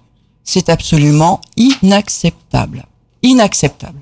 Si ce n'est que la jurisprudence aujourd'hui a géré le problème, puisque d'ores et déjà, euh, on a eu la charge de travail qui doit être euh, discutée euh, chaque année, et qu'en l'occurrence, qu'est-ce que font les juridictions? Eh ben, elles vous disent que les conventions de forfait ne sont pas valables, et qu'est-ce que ça implique? Ça implique le paiement d'heures supplémentaires. Donc, je ne crois pas que ce soit favorable, effectivement. Le politique hein, ne prend pas les mesures de ce qui se passe au niveau des tribunaux et donc de la Cour de cassation qui vient finalement mettre un frein complètement à, à la situation et c'est et c'est pas pour ça qu'on changera la donne. Au contraire, là on essaye de, de l'élargir mais on ne prévoit pas et on ne tient pas compte de ce que dit aujourd'hui la Cour de cassation et qui euh, finalement est toujours d'actualité. Je rappelle tout à l'heure, puisque mon confrère parlait de la jurisprudence, qu'il y a quand même quelque chose aussi de très important et qu'on ne dit pas souvent, c'est que euh, la jurisprudence est rétroactive, ce qui veut dire que toutes les situations actuelles euh, et notamment les revirements, ce qu'on appelle les revirements de jurisprudence, s'appliquent euh, à toutes les situations qui ont été conclues antérieurement et non pas uniquement pour l'avenir. Donc, en l'occurrence, toutes les conventions de forfait qui ont été conclues et qui ne répondraient pas, en l'occurrence, à, euh, à la, la- à- enfin, en tout cas, à l'étude de la charge de travail, et donc on en revient au burn-out et aux difficultés, ben, on en est sur les mêmes conséquences. Donc, euh, je crois que quelque part, on parle beaucoup de textes, mais euh, il y a effectivement des choses qui ne sont pas prises, la mesure n'est pas prise par les politiques. Maître Macon, euh, une chose à ajouter? Oui, avant je qu'on voulais- demande nos invités téléphone aussi? Oui, je voulais juste ajouter que par rapport à ce que disait ma consoeur, au niveau de la, au niveau de la jurisprudence, on est bien d'accord. Mais si euh, la loi passe euh, là-dessus, c'est une condamnation de la jurisprudence. Alors après, on peut argumenter sur le fait que le législateur n'a pas pris en compte la jurisprudence. Il n'en demeure pas moins vrai que le juge est soumis à la loi. Et si la loi euh, passe, il y aura nécessairement donc, ce sera fixé. Et là, euh, la jurisprudence ne pourra plus s'appliquer. Donc, c'est Bah si, puisqu'elle s'applique déjà. non, mais si une, si une loi, si une loi va à l'encontre, vous l'aviez, vous l'avez expliqué, consoeur, au début, en disant que des fois la Cour de cassation, et à juste raison, prend des décisions un petit peu bizarroïdes pour forcer le législateur à légiférer. Si le législateur les Laisse-moi finir. Si, on va pas, on va pas se, mettre, se lancer dans une plaidoirie, mais si le législateur légifère, ça veut dire qu'il estime que la jurisprudence, soit il ne l'a pas écouté, ce que vous disiez, soit il estime qu'il a besoin de légiférer parce que ça ne lui convient pas, pour, pour les raisons qui lui appartiennent, mais ne faut pas oublier une chose, la jurisprudence régit les situations actuellement, puisque la loi ne régit pas. Si la loi régit la situation, la jurisprudence, le juge se trouve soumis à la loi, malheureusement. Non, si la jurisprudence est antérieure et qu'elle ne règle pas, si la loi ne règle pas les conséquences, c'est-à-dire si on ne parle pas dans la loi euh, de la charge de travail, notamment de cette étude-là, la jurisprudence continuera à s'appliquer. Et ça a été vu euh, dans, alors ça fait des années maintenant, mais euh, dans les astreintes et les chambres de veille, en l'occurrence, de par la convention collective. Donc la loi a été obligée euh, de venir euh, légiférer sur la jurisprudence parce que la Cour de cassation continuait à appliquer euh, sa jurisprudence étant donné que la loi n'était pas venue régler le problème en question. Donc, Alors, je ne suis pas d'accord avec vous. moi, je souhaiterais poser une question. Enfin, je souhaiterais aborder en fait le- la loi qui prévoit donc une modulation du temps de travail hein, euh, sur trois ans. Euh, la réforme de Myriam El Khomri hein, prévoit donc euh, qu'avec un accord collectif, hein, donc maintenant ça a été modifié, c'est un accord de branche hein, qui sera désormais nécessaire. Euh, c'est plus de la flexibilité, c'est carrément de l'élasticité. Monsieur Mailly, vous en pensez quoi de Force ouvrière, secrétaire général? Mais écoutez, ça c'est fait essentiellement, euh, nous contestons cette disposition, hein, parce que c'est une manière de ne pas payer d'heures supplémentaires, c'est ça euh, l'objectif. hein. Mm. Euh, mais c'est c'est fait à la demande de quelques grandes entreprises uniquement, euh, qui ont euh, des carnets de commandes sur plusieurs années et qui veulent pouvoir euh, adapter leur production. Ça c'est un point, un point qu'on conteste. Je voudrais juste rappeler, moi, sur euh, la durée du travail, que Force ouvrière d'ailleurs va attaquer au niveau européen, euh, puisque le code du travail actuel et la loi, nous avions demandé au gouvernement de le rectifier, ne l'a pas voulu, ne respecte pas certains textes européens. Euh, Normalement, par exemple, les, périodes de maladie ne devraient pas être prises en, ne devraient pas jouer pour euh, la- sur la diminution des congés. C'est un texte européen que la France ne respecte pas et le gouvernement ne veut pas euh, se mettre en conformité avec les textes européens. Il est Moi, obligé pourtant ou pas, Monsieur Mailly Bah oui, on va de, comme des il veut 11 pas heures faire de consécutives de repos aussi. Hein. Je ne sais pas si vous l'avez lu, mais les 11 heures de repos consécutifs qui veulent défractionner, ça veut dire que Oui, on allait en parler un petit peu plus tard. pourra bosser à 3 heures du matin pendant 2 heures, aller se recoucher à 5 heures, se relever à 8 heures, etc. et qui est contre une directive européenne sur euh, de dire que aujourd'hui un salarié européen doit avoir 11 heures de repos consécutifs. personne n'en parle, personne n'en parle ça, ça et à l'ONPE, on l'a décortiqué et on a justement, euh, on va poser un amendement là-dessus pour, euh, bah, pour que contre contre le gouvernement pour garder ces 11 heures, euh, voilà, qui sont légales au niveau européen, tout simplement. Et ça, personne n'en a parlé. Hein. Et c'est- dans le projet de loi des 149 pages euh, du projet El Khomri initial. hein. Bah, ils disaient simplement, en l'occurrence, qu'ils peuvent défractionner, mais à condition de se retrouver, je crois, le salarié a le choix, c'est ce qu'ils disent. Et ensuite, ils disent qu'en l'occurrence, euh, euh, c'est pour euh, lui permettre d'être en dehors euh, du temps, euh, en dehors, pardon, en dehors du lieu de travail. Euh, en l'occurrence, s'il utilise des moyens numériques, donc comprendra qui comprendra. Oui, mais vous imaginez que ça, ça c'est pour des, des, des- cadres déjà, euh, c'est pour des cadres, parce que bon, par, par exemple sur le sur, sur la sur l'annualisation des, euh, du, du, temps de travail en, en termes de jours, moi je suis j'y suis contre. Déjà j'étais contre, j'étais cadre, j'étais salarié avant bien évidemment, donc euh, j'ai pas que ma casquette de vice-président aujourd'hui de, d'un- de, de, d'une organisation patronale, j'étais salarié. Donc déjà j'étais contre. Pourquoi les cadres font plus d'heures euh, Ils sont pas forcément mieux payés puisque j'étais non cadre et j'étais mieux payé qu'un cadre, ok, avec des charges moindres bien évidemment. Aujourd'hui, je pense que ça, c'est un sujet où personne n'a parlé, où là, les jeunes, où euh, là, je rejoins l'UNEF, où ils peuvent se battre là-dessus, euh, de se dire qu'il faut avoir 11 heures de repos consécutifs. Ça, c'est important. C'est important parce que de toute façon... Qu'en pense l'UNEF justement euh, qui présente Dimitri? Alors justement, c'est l'une des c'est l'une des mesures qui nous gêne et ça, on est tout à fait d'accord avec ce que vous dites. Après, euh, comme je disais tout à l'heure, c'était la discussion qu'on avait ce qu'on avait déjà tout à l'heure. Euh, vous demandez ce qu'en pensent les jeunes, c'est bien, mais c'est peut-être la première fois euh, dans ce débat sur le travail que des gens prennent le temps de demander ce qu'en pensent les jeunes. Parce que les jeunes dans ce pays, on parle souvent à leur, euh, on parle souvent à leur place, on parle souvent, ils voudraient ci, ils voudraient ça. Vous l'avez fait vous-même tout à l'heure, euh, d'où ma réaction.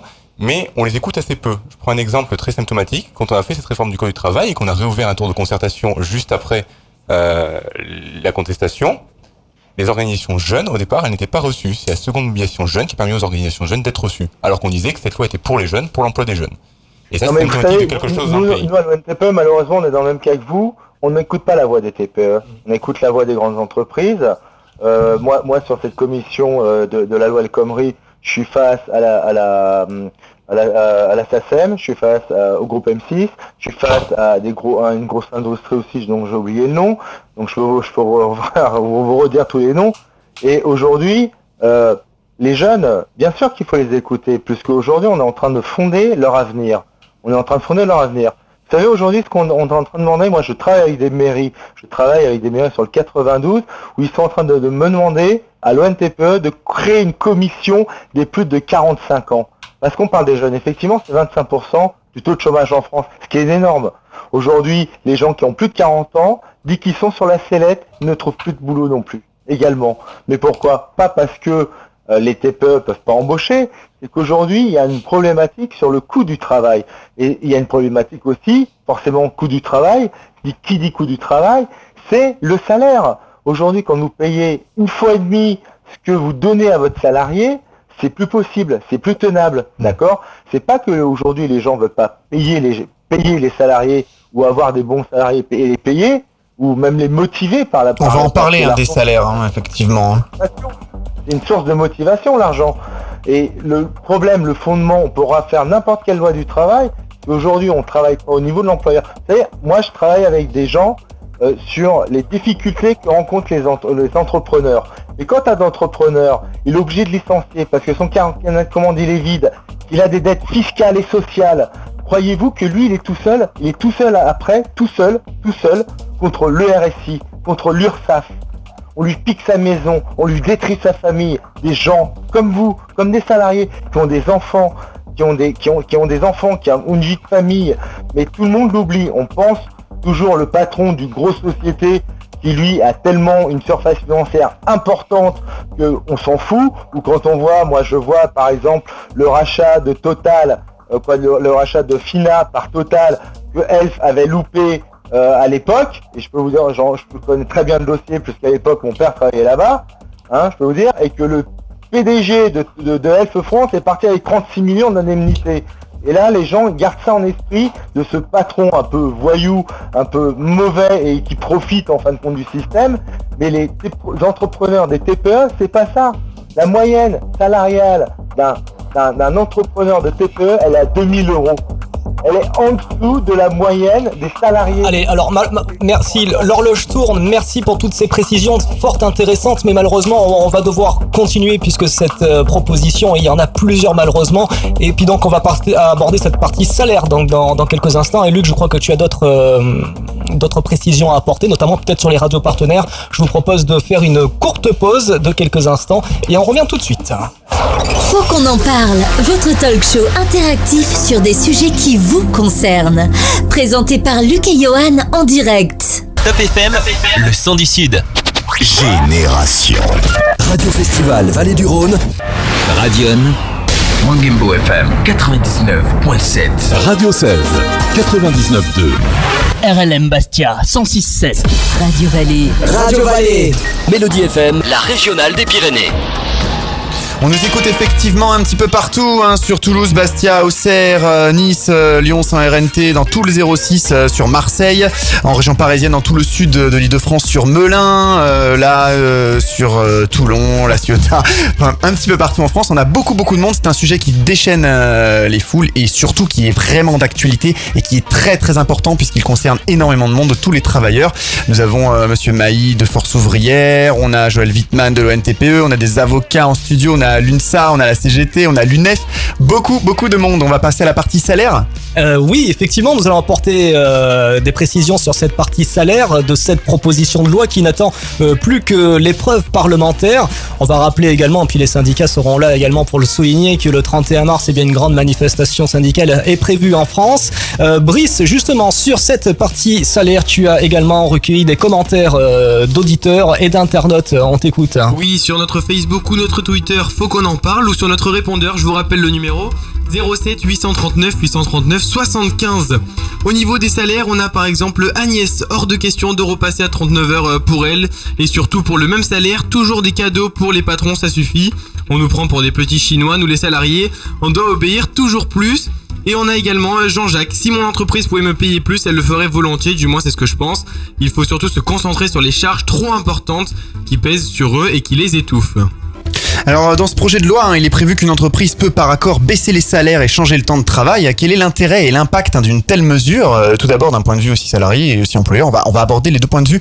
On peut euh, poser la question à Monsieur Mailly, secrétaire général de FO. On va faire un tour de table après hein, sur, euh, sur cette question. Euh, Monsieur Mailly Bah, c'est un des points, des points durs de, de désaccord. Il faut savoir qu'il existe euh, aujourd'hui, euh, suite à un accord national de 2013 que FO n'avait pas signé d'ailleurs, une possibilité quand une entreprise a des difficultés, ça s'appelle des accords de maintien de l'emploi, euh, de- d'essayer d'ouvrir une négociation pour jouer sur les salaires, l'organisation du travail, du travail. Euh, là, le, le texte prévoit non seulement pour maintenir l'emploi en cas de difficulté, mais de faire de tels types d'accords euh, quand euh, l'entreprise veut développer l'emploi. En gros, ça signifie euh, laissez-nous baisser les salaires ou augmenter la durée du travail pour augmenter l'emploi, ce qui est quand même assez stupide comme, comme raisonnement. Mais surtout, l'élément nouveau, c'est qu'aujourd'hui, quand vous signez un contrat de travail, euh, vous signez le contrat de travail avec un employeur. Et euh, ce contrat de travail, personne ne peut vous le modifier euh, unilatéralement. Euh, S'il y a un accord d'entreprise qui modifie euh, la question salariale, qui modifie la durée du travail, aujourd'hui, si un salarié, pour des raisons qui lui sont personnelles, refuse une modification de son contrat de travail, il est licencié pour motif économique. Ça signifie qu'il bénéficie notamment des procédures de reclassement et d'accompagnement. Eh ben, la loi, euh, si elle passe, demain, il ne sera plus licencié pour motif économique, mais pour motif personnel. Ça veut dire qu'il ne bénéficiera plus des procédures de reclassement. C'est une vieille, euh, vieille revendication patronale. Qui plus est, euh, ça passerait, tous ces, ces accords de ce type, ainsi que les accords en matière de durée du travail, euh, seraient soumis à un vote, enfin pas un vote, à une signature d'organisation majoritaire. Hein, ça veut dire que ceux qui signent représentent plus de 50% des salariés. Moi, je rappelle que quand on la démocratie sociale, ça n'est pas la démocratie politique. C'est pas la même chose. C'est pas le même mode de fonctionnement. Quand les députés votent une loi, bien entendu qu'il faut qu'il y ait des 50% plus 1 qui la votent pour qu'elle s'applique. Quand on est en négociation, on n'est pas tout seul à décider. En face de nous, il y a l'employeur. Donc on peut pas comparer euh, les choses. Alors le gouvernement se rend compte que 50% c'est compliqué à obtenir, euh, notamment euh, suite euh, euh, aux accords à la FNAC, par exemple, qui n'ont pas pu être signés parce qu'il y a une opposition de plusieurs euh, organisations syndicales. Alors il dit on fera ben, 30%, ça suffit, et puis on essaiera de faire un référendum euh, pour essayer de, contourner en fait les organisations, les organisations syndicales. Hein, donc nous, nous sommes opposés à la mise en place euh, d'un référendum. Nous préférons à la limite, on garde les 30%. Il y a des procédures d'opposition euh, qui existent aujourd'hui, que les syndicats utilisent ou n'utilisent pas s'ils ne sont pas signataires. Mais rentrer dans une procédure référendaire, ça va accroître la tension dans les entreprises par définition, et c'est un outil supplémentaire qu'on met dans les, dans les mains de l'employeur. Donc c'est là encore un des points de contestation fort euh, de, ce, de ce projet de loi. Et vous rappeliez euh, tout à l'heure qu'il y a euh, à l'initiative de, de quatre organisations de salariés, d'une organisation étudiante, l'UNEF et des deux syndicats lycéens, une grande journée euh, pour nous de grève et de manifestation sur l'ensemble du territoire le 31 mars. Euh, il faut que ce 31 mars soit réussi, il faut qu'on contraigne le gouvernement euh, à retirer ce projet de loi. Qu'en pense l'UNSA? Isabelle Milo, secrétaire euh, générale des Bouches-du-Rhône de l'UNSA Au niveau de adjointe, hein. Adjointe. ça n'est pas moi la secrétaire générale. Euh, au niveau de, de ce que l'on vient de dire sur euh, sur le temps de travail effectivement et sur le, le salaire, euh, aujourd'hui le texte reste euh, sur 35 heures de base. Et effectivement, la question est de se dire, euh, pour, mais pourquoi allonger le temps de travail C'est c'est pour gagner moins. Ça, correspond à ça. Et c'est la possibilité aussi euh, pour euh, pour les entreprises euh, bah, de, de pouvoir virer un salarié qui pour X raisons, alors je vais prendre l'exemple d'une femme puisque vous pouvez le constater, je suis une femme, ça peut poser problème à une femme. Et quand on pense, euh, quand on pense à tout à l'heure à ce qui a été dit sur euh, les CDD qui étaient principalement pour, euh, c'était la majorité des femmes qui occupaient des postes en CDD. Euh, quand on pense euh, au temps partiel, ce sont des femmes qui occupent euh, les temps partiels. Pour quelles raisons Parce que de leur côté, elles ont en dehors de la vie professionnelle, elles ont la vie familiale qui reste principalement à leur charge. Et aujourd'hui, ça sera une façon plus facile de, de licencier des femmes. Alors, je tiens à vous rassurer parce que si je regarde moi, je le même- texte, je- en l'occurrence, euh, pardon. je vais vous dire qu'une femme entrepreneuse. parler les femmes d'abord aussi. demain, Aujourd'hui, une femme entrepreneuse qui a un enfant, elle a le droit à 45 jours par le RSI, 45 jours pour accoucher. Ah, je vois qu'il y a des gens qui, je vois qu'il y a des gens qui Excusez-moi, j'ai accouché, j'ai accouché, le lendemain j'étais au boulot. Hein. Euh, le RSI, vous voulez vous moquer de moi, euh, on doit pleurer pour avoir trois sous, euh, c'est bon. Hein. En 1992, Je j'ai quand pense même. que Joël Wittmann a des choses à dire là-dessus. Monsieur Wittmann, je crois qu'il y a des choses à préciser. Aujourd'hui, c'est 45 jours, c'est ça? Donc ça a révolté Madame Géga. Allez-y. Mais non, mais aujourd'hui, aujourd'hui, aujourd'hui, si, si vous voulez, moi, moi, moi, j'étais un ancien salarié. Aujourd'hui, je suis un patron. Et aujourd'hui, l'idée, j'en ai marre de ces conflits. quel est le rapport Oui, mais vous n'avez pas accouché, monsieur.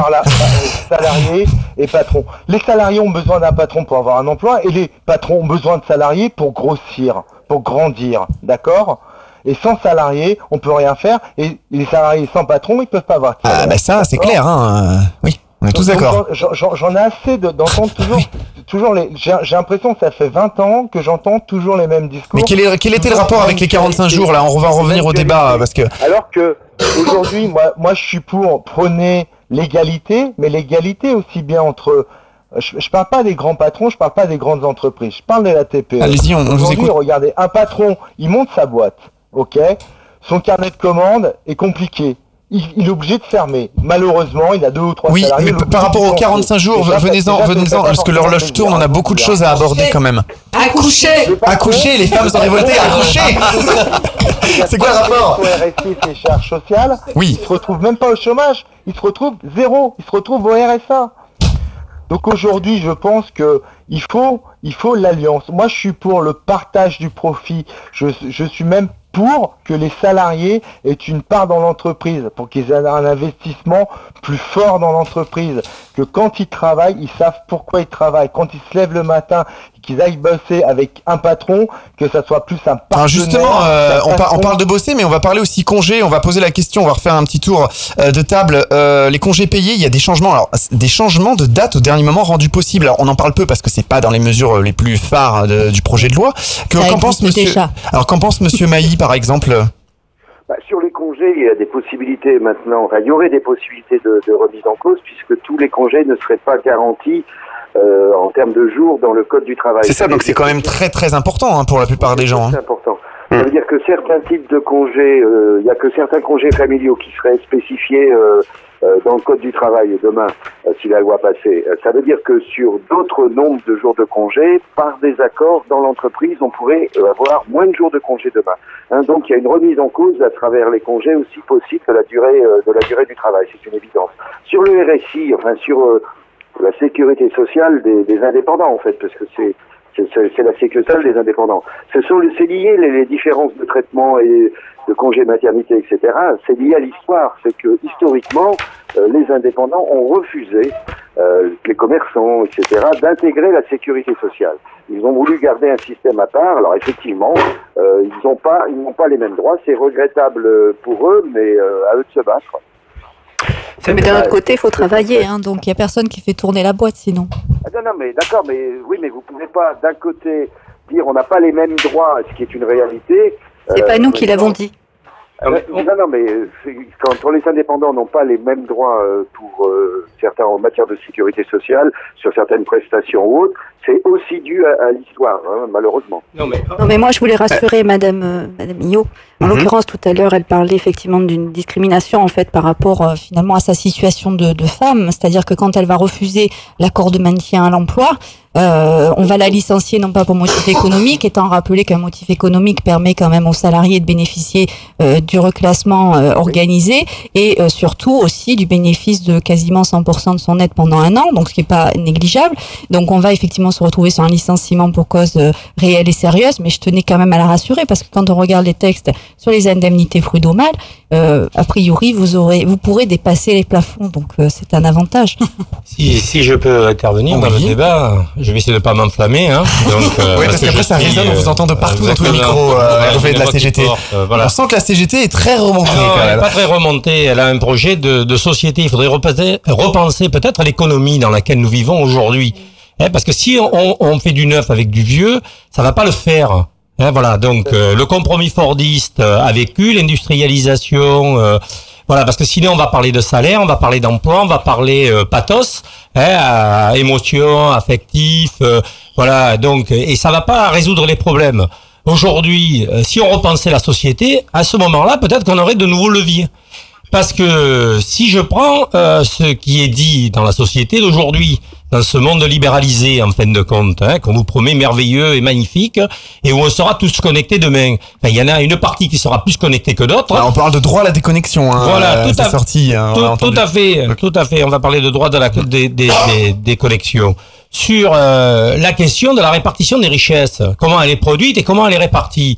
Il y a euh, aujourd'hui, il y a 1% euh, qui détient 90% euh, de la planète et 99% qui détiennent qu'un pour cent de la planète. Moi, je fais partie des 99%. On a beaucoup de réactions sur Facebook. Alors, il y en a qui font- il y en a qui, alors ça va vous énerver, hein, mais il y a beaucoup de gens qui arrêtent pas de dire carrément la CGT a un projet de chômage. Ils vivent encore en Non, 1945. non, non, pas C'est du tout. chaud, hein. Pas du tout, mal. pas du tout. La CGT a un projet tout simple. Elle a un projet de nouveau statut de travail salarié qui n'est plus lié à l'emploi, mais qui est lié à la personne. Ça va vous énerver. Avec une, une portabilité. Donc, ce qui veut dire que on n'est plus à la, à la, à la solde du marché. Et donc, on a là, effectivement, un moyen, un moyen de répondre au chômage, de répondre à la souffrance au travail, de répondre à la question des RPS, de répondre aux qualifications, hein, parce que ça existe, ça existe. Et donc, euh, on a, on a effectivement sur la, la question de la réduction de temps de travail, parce que euh, moi j'entends hein, les 35 heures, ils ont été attaqués depuis que Célière a remplacé Gandois quand il, quand il a dit il fallait un Bah, tueur. on entend, on entend la- beaucoup que ça a créé plein d'emplois, d'emplois précaires non, depuis l'arrivée de oui, 35 mais heures. On est bien d'accord, de la misère, de l'inégalité. C'est de ça dont, dont on parle. C'est de, des inégalités qui vont générer du racisme et de la peur de l'autre. C'est de ça dont on parle. Et donc, automatiquement, on a tout intérêt à regarder la société afin qu'elle se rééquilibre. Rééquilibre. Comment on répartit cette richesse? Parce qu'il n'y en a jamais eu autant. Je prendrai simplement un exemple qui ne choque plus personne. Quand on a un patron du 440 qui s'augmente de 400%, on trouverait presque ça normal si vous faisiez un micro-trottoir. Par contre, un salarié qui gagne 600 euros par mois et qui n'y arrive pas, on lui dit, bah, t'as qu'à travailler, t'as qu'à, travailler euh, 30, euh, 35 heures, voire 40 heures. C'était le slogan de, de Sarkozy. Euh, travailler plus pour gagner plus. Voilà. Donc, c'est de ça dont on parle. Sarkozy- a quand même fait des heures supplémentaires. Moi, je peux vous dire, j'ai un gardien qui avait des heures supplémentaires qui étaient payées par la copropriété. Quand Monsieur Hollande les a supprimées, Il a perdu de l'argent on et ça a été refiscalisé, hein. Vous croyez- Donc, vous croyez que c'est normal les Vous croyez- vous croyez que- ce que je veux dire Non, mais Les vous croyez normal que dans une société où, le progrès technique n'a jamais été aussi fort, Les on continuerait à... tous en même temps, sinon on s'entend pas. bonne idée à la base. Oui, moi aussi, je trouve que c'est une bonne idée au niveau de, au niveau des heures supplémentaires. Beaucoup de gens ont perdu de l'argent avec ça. Les heures Parce supplémentaires. que je pense qu'on aurait dû, plutôt que de partir sur la, la, la modification comme ça des, des heures supplémentaires avec des accords d'entreprise qui peuvent être effectivement pris que par des certaines entreprises, euh, notamment euh, les, c'est une charge effectivement pour les pour les petites entreprises aujourd'hui, mais euh, il est vrai que, enfin moi je trouvais qu'au niveau des heures supplémentaires, euh, elles étaient de toute façon rémunérées, ce qui n'est plus effectivement le cas aujourd'hui, alors qu'elles étaient rémunérées et qu'en l'occurrence euh, on, on supprimait au moins une partie des charges. Et là, oui, vous trouviez des solutions effectivement vis-à-vis des salariés qui y trouvaient leur compte et que l'entreprise aussi y trouvait son compte.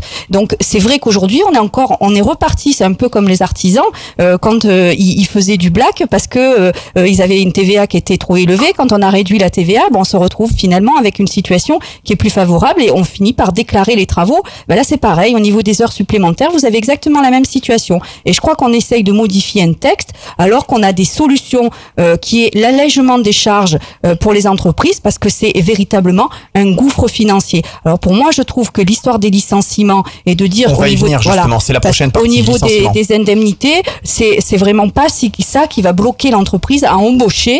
Euh, c'est plutôt effectivement le coût du travail. Donc on en revient, on devrait en arriver finalement à toujours discuter euh, de ce problème financier qui fait que on est grévé de charges énormes et que c'est de là qu'en fait on devrait solutionner bien évidemment en partie fait. En tout Alors, cas. beaucoup de parties hein, dans cette émission. Charge salariale et patronale. Beaucoup de parties dans cette émission. On va parler licenciement et après on va parler des choses sympathiques aussi, hein, formation, euh, santé, voilà pour euh, pour Oui, continuer. beaucoup parce de points dans beaucoup cette, de euh, points. C'est une Dans cette loi oui. travail, désolé par avance si on ne peut pas aborder Oui, tous les c'est points, vraiment, autrement il faudrait 4 heures d'émission. aborder plus, Je vous le rappelle que nous sommes en direct hein, sur, sur plusieurs radios, on essaie d'aborder les points les plus importants et justement le point licenciement, c'est dans quelques secondes sur euh, votre radio.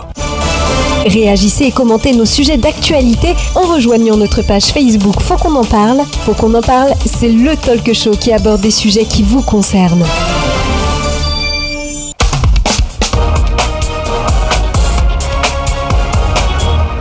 Beaucoup de réactions sur les réseaux sociaux. Brice, on t'écoute. Oui, au niveau des licenciements, par exemple, Brigitte, quand je relis ce projet de loi, je trouve qu'il donne trop de liberté aux employeurs pour licencier plus facilement. Il faut se mobiliser, je suis maman de 4 enfants, et pour moi c'est hors de question de me retrouver sans travail dans le contexte actuel. Également Audrey qui, euh, elle, a un autre avis. Moi je suis pour donner la possibilité aux entreprises de licencier plus facilement. Aujourd'hui je pense que s'il y a du chômage en France, c'est tout simplement parce que les employeurs ne peuvent pas licencier facilement. Embaucher c'est facile, se séparer de quelqu'un c'est beaucoup plus difficile et ça coûte très très cher. Alors le 24 mars dernier, hein, il a été présenté le projet de loi en Conseil des ministres euh, et concernant les, les motifs de licenciement économique sont précisés. Hein, quatre trimestres consécutifs de baisse de commandes ou de chiffre d'affaires, deux trimestres consécutifs de perte d'exploitation, euh, importante dégradation de la trésorerie ou encore réorganisation de l'entreprise nécessaire à la, sa sauvegarde ou à sa compétitivité. Les difficultés d'un groupe euh, seront évaluées sur ses seules filiales françaises, mais le juge devra vérifier que l'entreprise ne les organise pas artificiellement pour licencier. Le cas échéant, la rupture sera requalifiée en licenciement sans cause réelle et sérieuse. Alors avec cette loi, on se pose la question, est-ce que les entreprises pourront-elles vraiment licencier plus facilement? Bah, euh, je, Alors on va commencer. Monsieur Macon, déjà. Oui. Allez-y. Euh, moi, je trouve que ça change pas grand-chose au niveau du licenciement euh, parce que les, les cas étaient déjà prévus. On a eu euh, finalement le, le problème du licenciement, c'est le problème de cette loi, c'est-à-dire qu'on nous a proposé quelque chose comme étant une avancée, soi-disant recul parce que vous n'avez vous n'avez pas parlé, vous l'avez évoqué un petit peu plus en avant, les indemnités de licenciement avec le fameux plafond, enfin le barème qui était au départ obligatoire et qui maintenant n'est plus qu'indicatif alors que c'était déjà prévu plus ou moins dans la loi Macron, à fait, si je ne m'abuse. oui. Euh, donc on a euh, on a beaucoup de bruit pour rien. Euh, ça ne change pas grand-chose puisque le contrôle du licenciement économique, c'est encore le juge qui le contrôle, ce qui était déjà prévu. Euh, ce qu'il y avait dans le projet de loi, c'était un caractère beaucoup plus automatique où le juge devait être soumis. Là, euh, on revient à un statu quo et donc je dirais beaucoup de bruit pour rien, sachant que au niveau du licenciement, c'est toujours facile, euh, on peut licencier. Le seul problème, c'est où on place le curseur et l'action du juge qui va contrôler le licenciement. J'aurais plus tendance à considérer, moi, que ça va limiter. Pourquoi?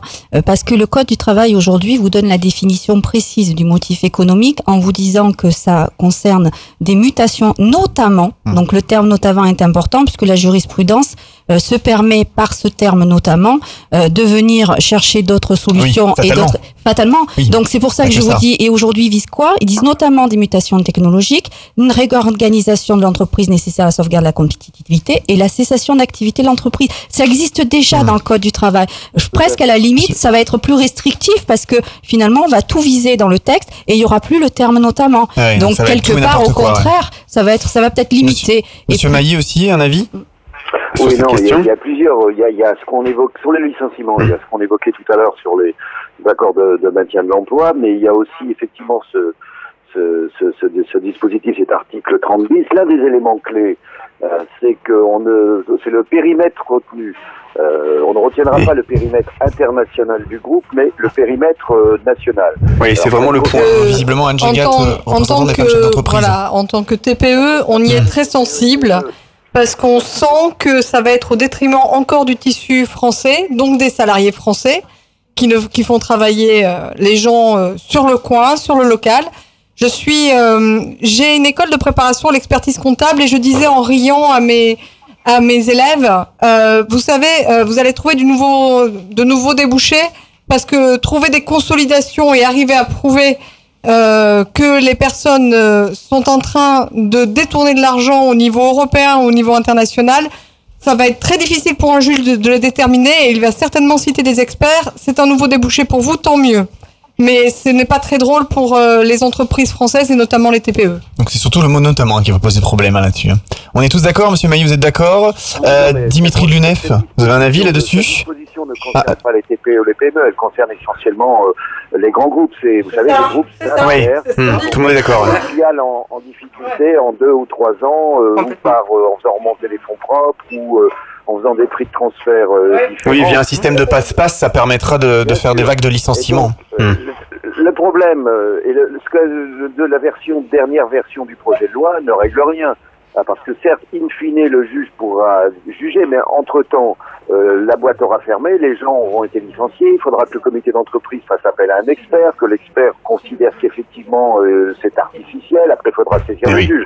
Mais entre-temps, les gens auront été virés. Donc ça, vous savez, quand j'étais à la réunion avec les autres syndicats et le patronat devant le Premier ministre, faut savoir que M. Gattaz est très content. C'est une revendication, je ne dis pas de l'UPA ni de la CGPME, mais c'est une revendication forte euh, du MEDEF. Et là-dessus, le, le gouvernement euh, donne la main au MEDEF, c'est clair. Dimitri Champion, président de l'UNEF de Toulon. Qui parle au nom de l'UNEF, effectivement. Donc euh, oui, pour nous, cette loi euh, va faciliter le licenciement de fait. Je voulais d'abord revenir sur ce que disait ma collègue de l'UNSA tout à l'heure. En effet, cette loi, elle, touche elle va toucher aussi durement les femmes. Et c'est quelque chose qui est, il nous semble important à souligner quand on sait que 82% des temps partiels sont aujourd'hui occupés par des femmes. Euh, quand on remet en cause la rémunération, par exemple, des heures complémentaires dans le temps partiel, c'est une mesure qui va toucher essentiellement les femmes et venir euh, toucher une population qui est déjà euh, discriminée sur le marché de l'emploi de plusieurs manières. Mais au-delà de ça, si on parle du licenciement, euh, cette loi elle facilite le licenciement, et y compris le licenciement abusif. Et c'est là-dessus que je vais revenir quand même. Parce que cette loi elle propose notamment la suppression du minimum dommages et intérêts en cas de licenciement injustifié. En cas de licenciement injustifié. Avant, il faut savoir que si vous êtes, si vous étiez licencié de manière injuste, vous, alliez au prud'homme, et si on reconnaissait que licenciement était bien injuste, vous aviez le droit à un minimum de dommages et intérêts équivalent à six mois de salaire. Cette loi, elle Ça ça. dépendait euh, l'effectif. Hein, euh, Et l'ancienneté aussi. pas tout à fait réel. hein. Alors, ça dépend. Alors, je, je précise, pour les personnes sur le plateau, il n'y a pas de souci. Pour les entreprises de plus de 10 salariés, lorsque le salarié a plus de 2 ans d'ancienneté.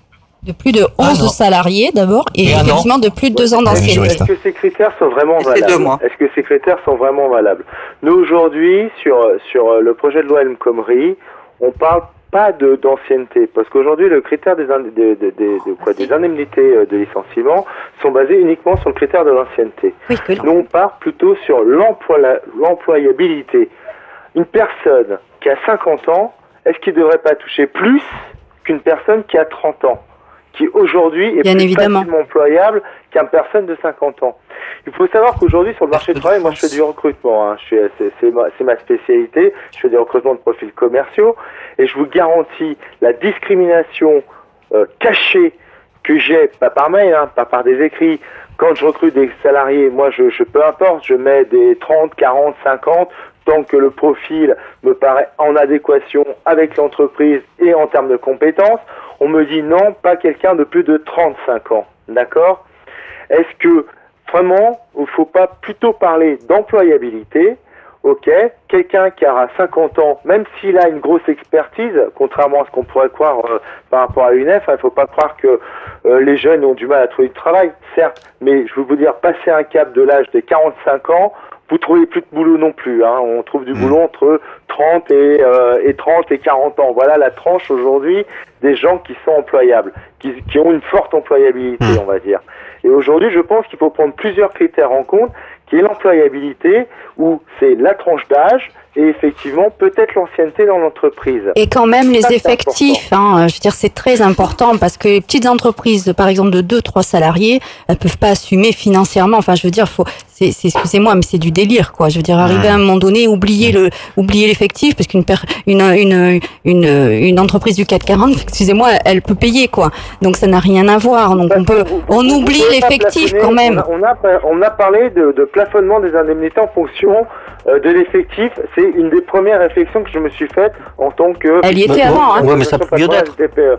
De toute façon, ça sera retoqué par le Conseil constitutionnel, plus que c'est Hmm. un élément discriminatoire, et ça a déjà été retoqué. Il y a, il y a euh, sur un autre, sur la sur la loi Macron en l'occurrence, justement sur euh, classer les indemnités par rapport au, au nombre de salariés dans l'entreprise. Malheureusement, donc ça, il faut l'oublier, ça sera retoqué. Alors, Alors, un point très important, hein, parce qu'on est à la partie licenciement, beaucoup de choses à aborder. critères, Il faut prendre de nouveaux critères, qui est l'employabilité. Et je suis désolé, quelqu'un qui a 40, qui dépasse la quarantaine en France, il a sa courbe d'employabilité qui descend, mais de façon exponentielle. Merci, monsieur Maillet, le message est passé. Alors en cas de licenciement euh, illégal, l'indemnité prud'homale était prévue d'être plafonnée à 15 mois de salaire suite aux revendications des syndicats le 14 mars. Le gouvernement annonce que cette mesure a été transformée en barème indicatif cependant. Et il est à noter que la condamnation minimum de l'employeur en cas de licenciement abusif, 6 mois de salaire, on, on l'a dit, on le précise, n'est pas réinstaurée.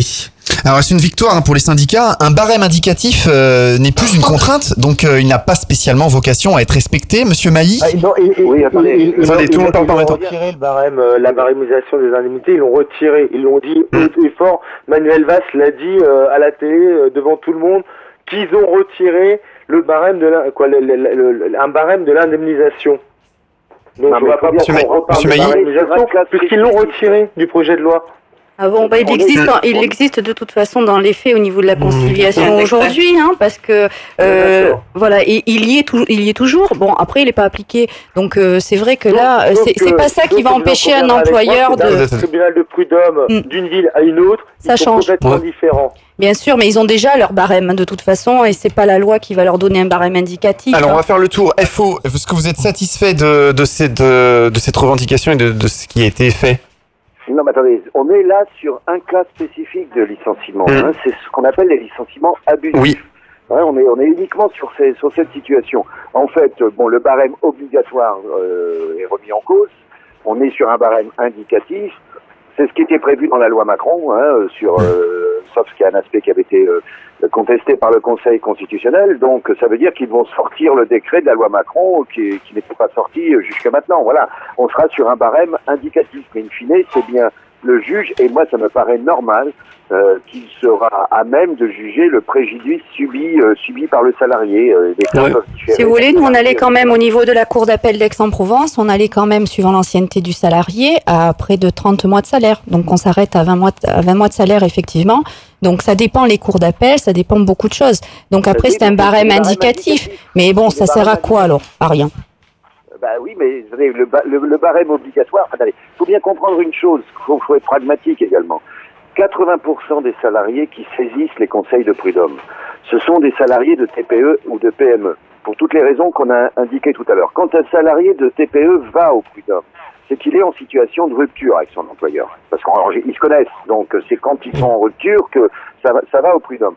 Nous, ce qu'on pense, c'est qu'il faut notamment favoriser les procédures de conciliation qui sont insuffisamment utilisées aujourd'hui. C'est 6 à 10% des cas des prud'hommes. Si on arrive à, notamment en obligeant la présence de l'employeur et du salarié à la procédure de conciliation, on pourrait régler plus rapidement euh, toute une série de problèmes. Quand un salarié a une difficulté dans une entreprise, qu'est-ce qu'il fait? En général, il vient voir un syndicat. Et le syndicat euh, l'appuie, euh, y compris au prud'homme, si c'est nécessaire. Bah, moi, je dis Non, vous savez quoi? Il demande une rupture conventionnelle et la rupture conventionnelle, eh ben, elle, lui a, elle lui est accordée. Et donc, euh, parce que moi, je trouve qu'on se bat beaucoup sur ce projet de loi et sur cette réforme, mais en fait, quand on réfléchit, euh, on se bat pas sur les bons, sur les bons moyens. Euh, bon, moi, je suis conseil d'employeur, donc effectivement, je, je connais ce que c'est, et on sait très bien que les ruptures conventionnelles, il y en a énormément. Donc, où est la source du chômage au jour d'aujourd'hui Eh ben, il faudrait quand même chercher sur les ruptures conventionnelles en premier lieu, euh, parce qu'il n'y a pas de remise en cause de, de, de cet élément-là. hein. je suis désolée. Hein. Enfin, moi, j'aimerais bien aussi que les organisations patronales, quelles qu'elles soient, fassent leur boulot de syndicat vis-à-vis des employeurs. Pourquoi les employeurs saisissent pas leur organisation patronale pour avoir des conseils comme un salarié Et saisissent les Il y a beaucoup de réactions euh, sur Facebook aussi euh, je- sur je les précise- ruptures conventionnelles. Je Beaucoup précise aussi qu'il y a certaines entreprises, parce que moi j'ai eu le cas, qui refusent systématiquement les euh, ruptures conventionnelles. Ouais, ça, c'est pas une bonne chose parce qu'automatiquement, le salarié, excusez-moi, mais ça arrive Mhm. régulièrement. Le salarié, ben, il va se mettre en maladie, va casser les pieds pour obtenir ce qu'il veut. Donc ça, ça arrive. Bon, il y a des bons salariés, il y a des euh, euh, bons employeurs, il y a des mauvais employeurs, non, il y a des bons salariés. Ouais, mais les ruptures Enfin, conventionnelles, c'est un bon moyen. euh, Ah, mais enfin, c'est un bon moyen. on non, mais les ruptures conventionnelles, c'est les salariés qui le demandent. C'est pas l'employeur. général, En général, constatez, c'est une grosse majorité, ce sont les salariés qui la demandent. 90% Bah oui, ouais. parce- pas- Donc, pourquoi je suis Parce que- désolée, Parce qu'on a des, on a durées au niveau des procès euh, prud'homaux qui sont très longues. Et un salarié. Non, il veut partir, c'est Voilà, tout. un salarié. euh, Laissez-moi finir, un concert, s'il vous plaît.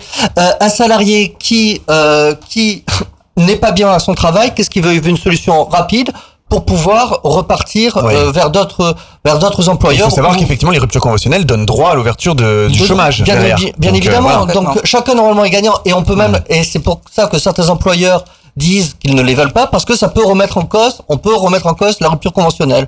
Mais je suis Euh, je la rupture, euh, voilà, la rupture conventionnelle, elle ne peut pas être remise en cause Euh, dès qu'il y a homologation. Non, sauf pour vice du consentement. Donc c'est extrêmement rare. Et la Cour de cassation vient de rendre des arrêts qui sont très stricts et qui justement, la seule chose qui peut être remise en cause, c'est l'historique. C'est-à-dire qu'à partir du moment où vous ne signez pas d'accord transactionnel avec le salarié, vous pouvez revenir sur des éléments de salaire, mais pas sur la rupture du contrat de ce que je, travail. ce que je suis en train de dire, non, parce que je peux répondre quand même.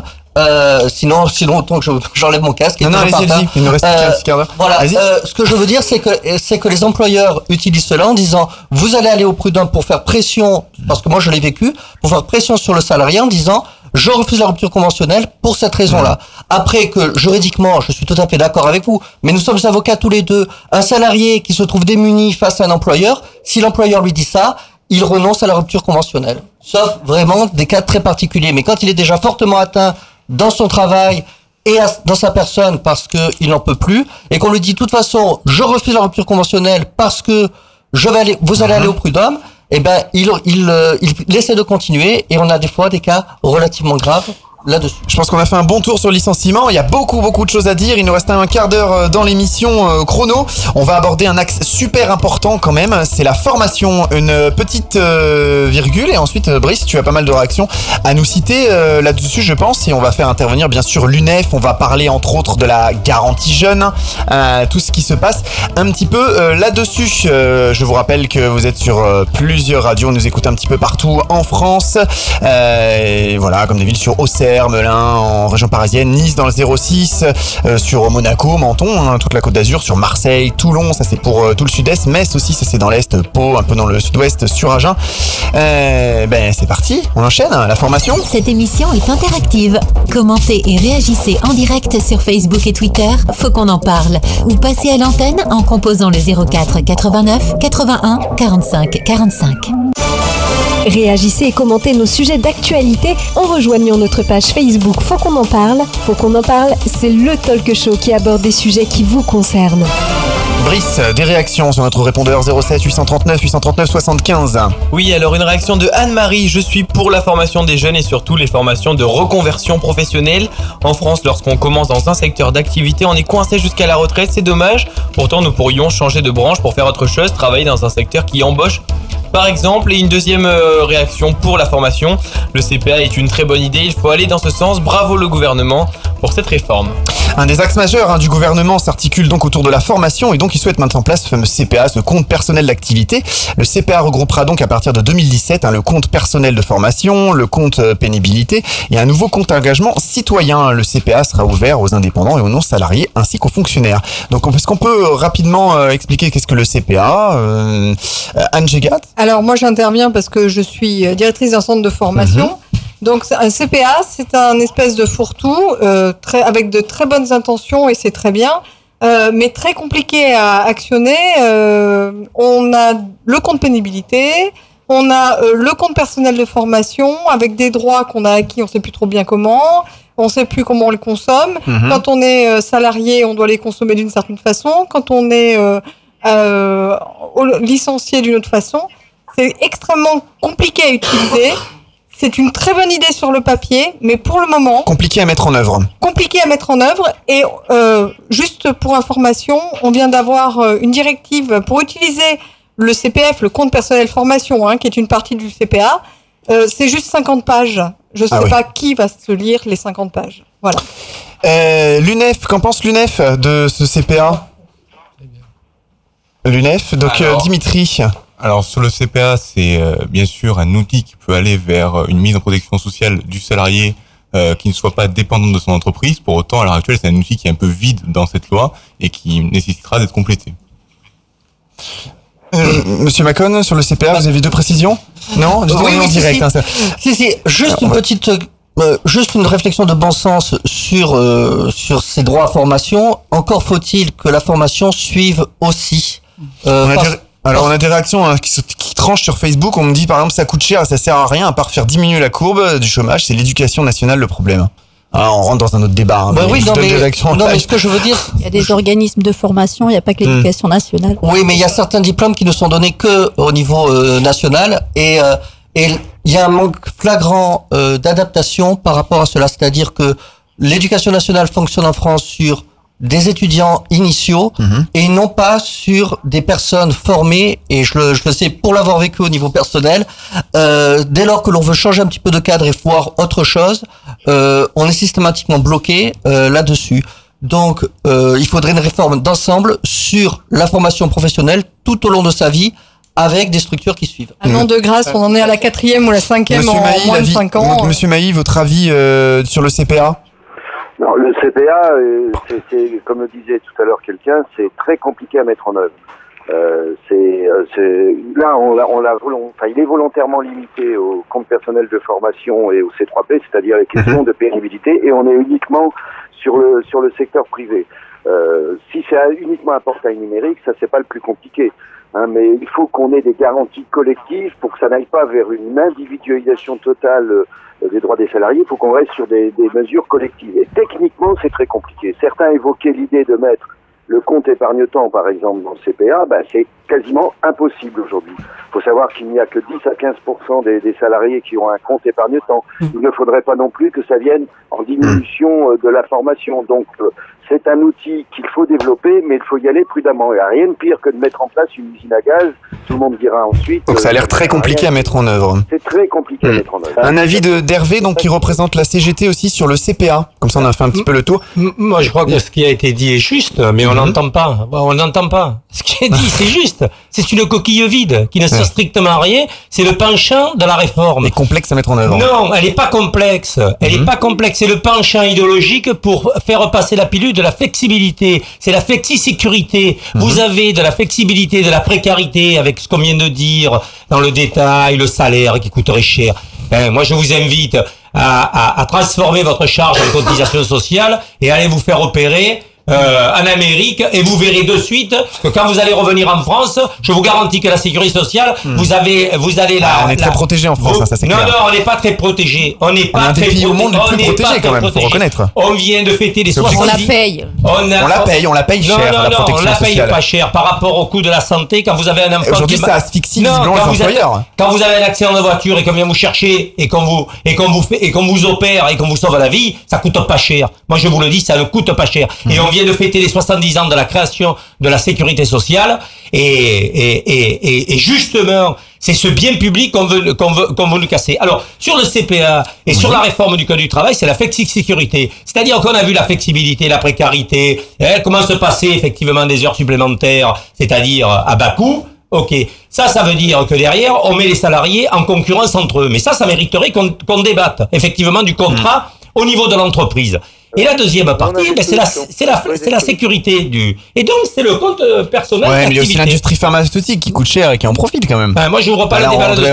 On pas je dis débat, que le sûr. CPA, ça devrait être la sécurité sociale professionnelle, c'est-à-dire Hmm. c'est quelque chose qui, qui devrait permettre aux salariés effectivement de, rebon- de rebondir, de rebondir par travers la formation professionnelle. Il ne rebondit pas. Hmm. Moi, je vous invite à prendre votre DIF, votre nouveau CPF.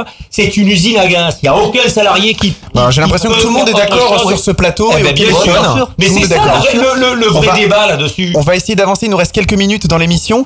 Euh, on va, euh, l'UNSA aussi veut parler. Alors, euh, rapidement sur ce Alors, point. Le NTPE, s'il veut. Allez-y, parce qu'on a, on a la précision, jeune une à parler, c'est précision important. En, en- en ce qui concerne le CPF, il y a effectivement la difficulté pour euh, pour les salariés de, de pouvoir bénéficier de formation, ne sachant plus euh, comment les prendre et comment ça se passe. Et il y a également la difficulté des organismes qui ne sont pas reconnus et qui ne sont pas intégrés dans le CPF. Et on va se retrouver sur des formations standards, standardisées, bâtardes, euh, qui ne correspondent pas non plus réellement aux besoins des, des salariés. Excusez-moi, des salariés. madame. euh, juste euh, retour d'expérience. Même en ayant fait imaginer et préparer l'intégralité de la réforme dans le juridique, avec les besoins des entreprises et des salariés, en ayant tous les outils, c'était tellement incompréhensible qu'il a fallu que j'explique un par un à chaque interlocuteur, que ça soit des pôles emploi, des salariés, des OPCA, comment ça allait fonctionner. J'ai passé l'année dernière ma vie à expliquer le CPF. Voilà. Ouais, donc très complexe à mettre en œuvre. Je vais, inter- je vais intervenir, je, Oui, j'aimerais bien intervenir rapidement. là-dessus pour vous donner euh, un peu l'historique. Avant, on avait le DIF, le, le droit individuel à la formation, qui ne fonctionnait pas. D'accord, qui ne fonctionnait pas. Pourquoi fonctionnait Personne n'utilisait ce Tout truc. simplement- Non, non, tout non, non, simplement- non, non, non, non, Excusez-moi, on le refusait. excusez-moi. Refusait. Excusez-moi. Non, il y a beaucoup d'employeurs qui Les- faisaient les- passer des non, mais je sais, excusez-moi. Excusez-moi, Oui. les salariés l'utilisaient Oui. peu. Et les employeurs en profitaient pour faire passer des- aussi des mais, fausses prestations, Mais hein. les gens qui étaient Ah oui. licenciés économiques le pouvaient l'utiliser Mhm. beaucoup plus facilement. Ce qui s'est passé, ça a été scandaleux quand euh, le CPF s'est mis euh, en place, c'est que les licenciés économiques, les licenciés ont été privés de leur droit au DIF Mhm. via le CPF parce qu'on leur a mis des bâtons dans les roues parce que c'était mal, c'était mal Mhm. compris. Alors c'est pas vrai parce que c'était le DIF était pas bien utilisé, mais c'était toujours mieux que le CPF. Non mais, le- non mais la problématique de, de, de Bien. Oui Oui, ah bah on l'a on l'a perdu, ça doit il nous a appelé à deux heures, ça a dû le ouais, au bout de deux heures. Alors je crois qu'on va en profiter Euh, pour passer oui. sur la garantie jeune. Alors pour les jeunes, ni en emploi, ni en études, ni en formation, généralisation euh, dès 2017 du droit à la garantie jeune sous condition de ressources, un accompagnement renforcé vers l'emploi et une allocation mensuelle de 461 euros euh, pendant un an. Est-ce que c'est une bonne idée Une question posée à Dimitri. euh, Dimitri, donc euh, président de l'UNEF de Toulon, hein, qui parle aussi euh, au nom de l'UNEF. hein. Donc, euh, sur euh, le plan d'idée, ça pourrait être une bonne idée. Sauf que la généralisation qui a été annoncée, ça s'appelle un enfumage. Pourquoi ça s'appelle un enfumage? Je vais être euh, très clair là-dessus. Parce qu'on nous annonce une généralisation, donc un dispositif où il y a en effet une aide financière qui est là pour les jeunes en réinsertion. Il faut savoir que c'est 900 000 jeunes en France à l'heure actuelle qui n'ont pas forcément de qualification ou de diplôme et qui ont besoin de s'insérer sur le marché du travail. Ces 900 000 jeunes, c'est donc un dispositif qui leur permet en effet de se réinsérer professionnellement et un dispositif qui jusqu'alors marche plutôt bien. Pour autant, ce qui a été annoncé par le gouvernement, c'est-à-dire la généralisation, il faut savoir qu'il l'annonce sans aucun moyen financier mis derrière.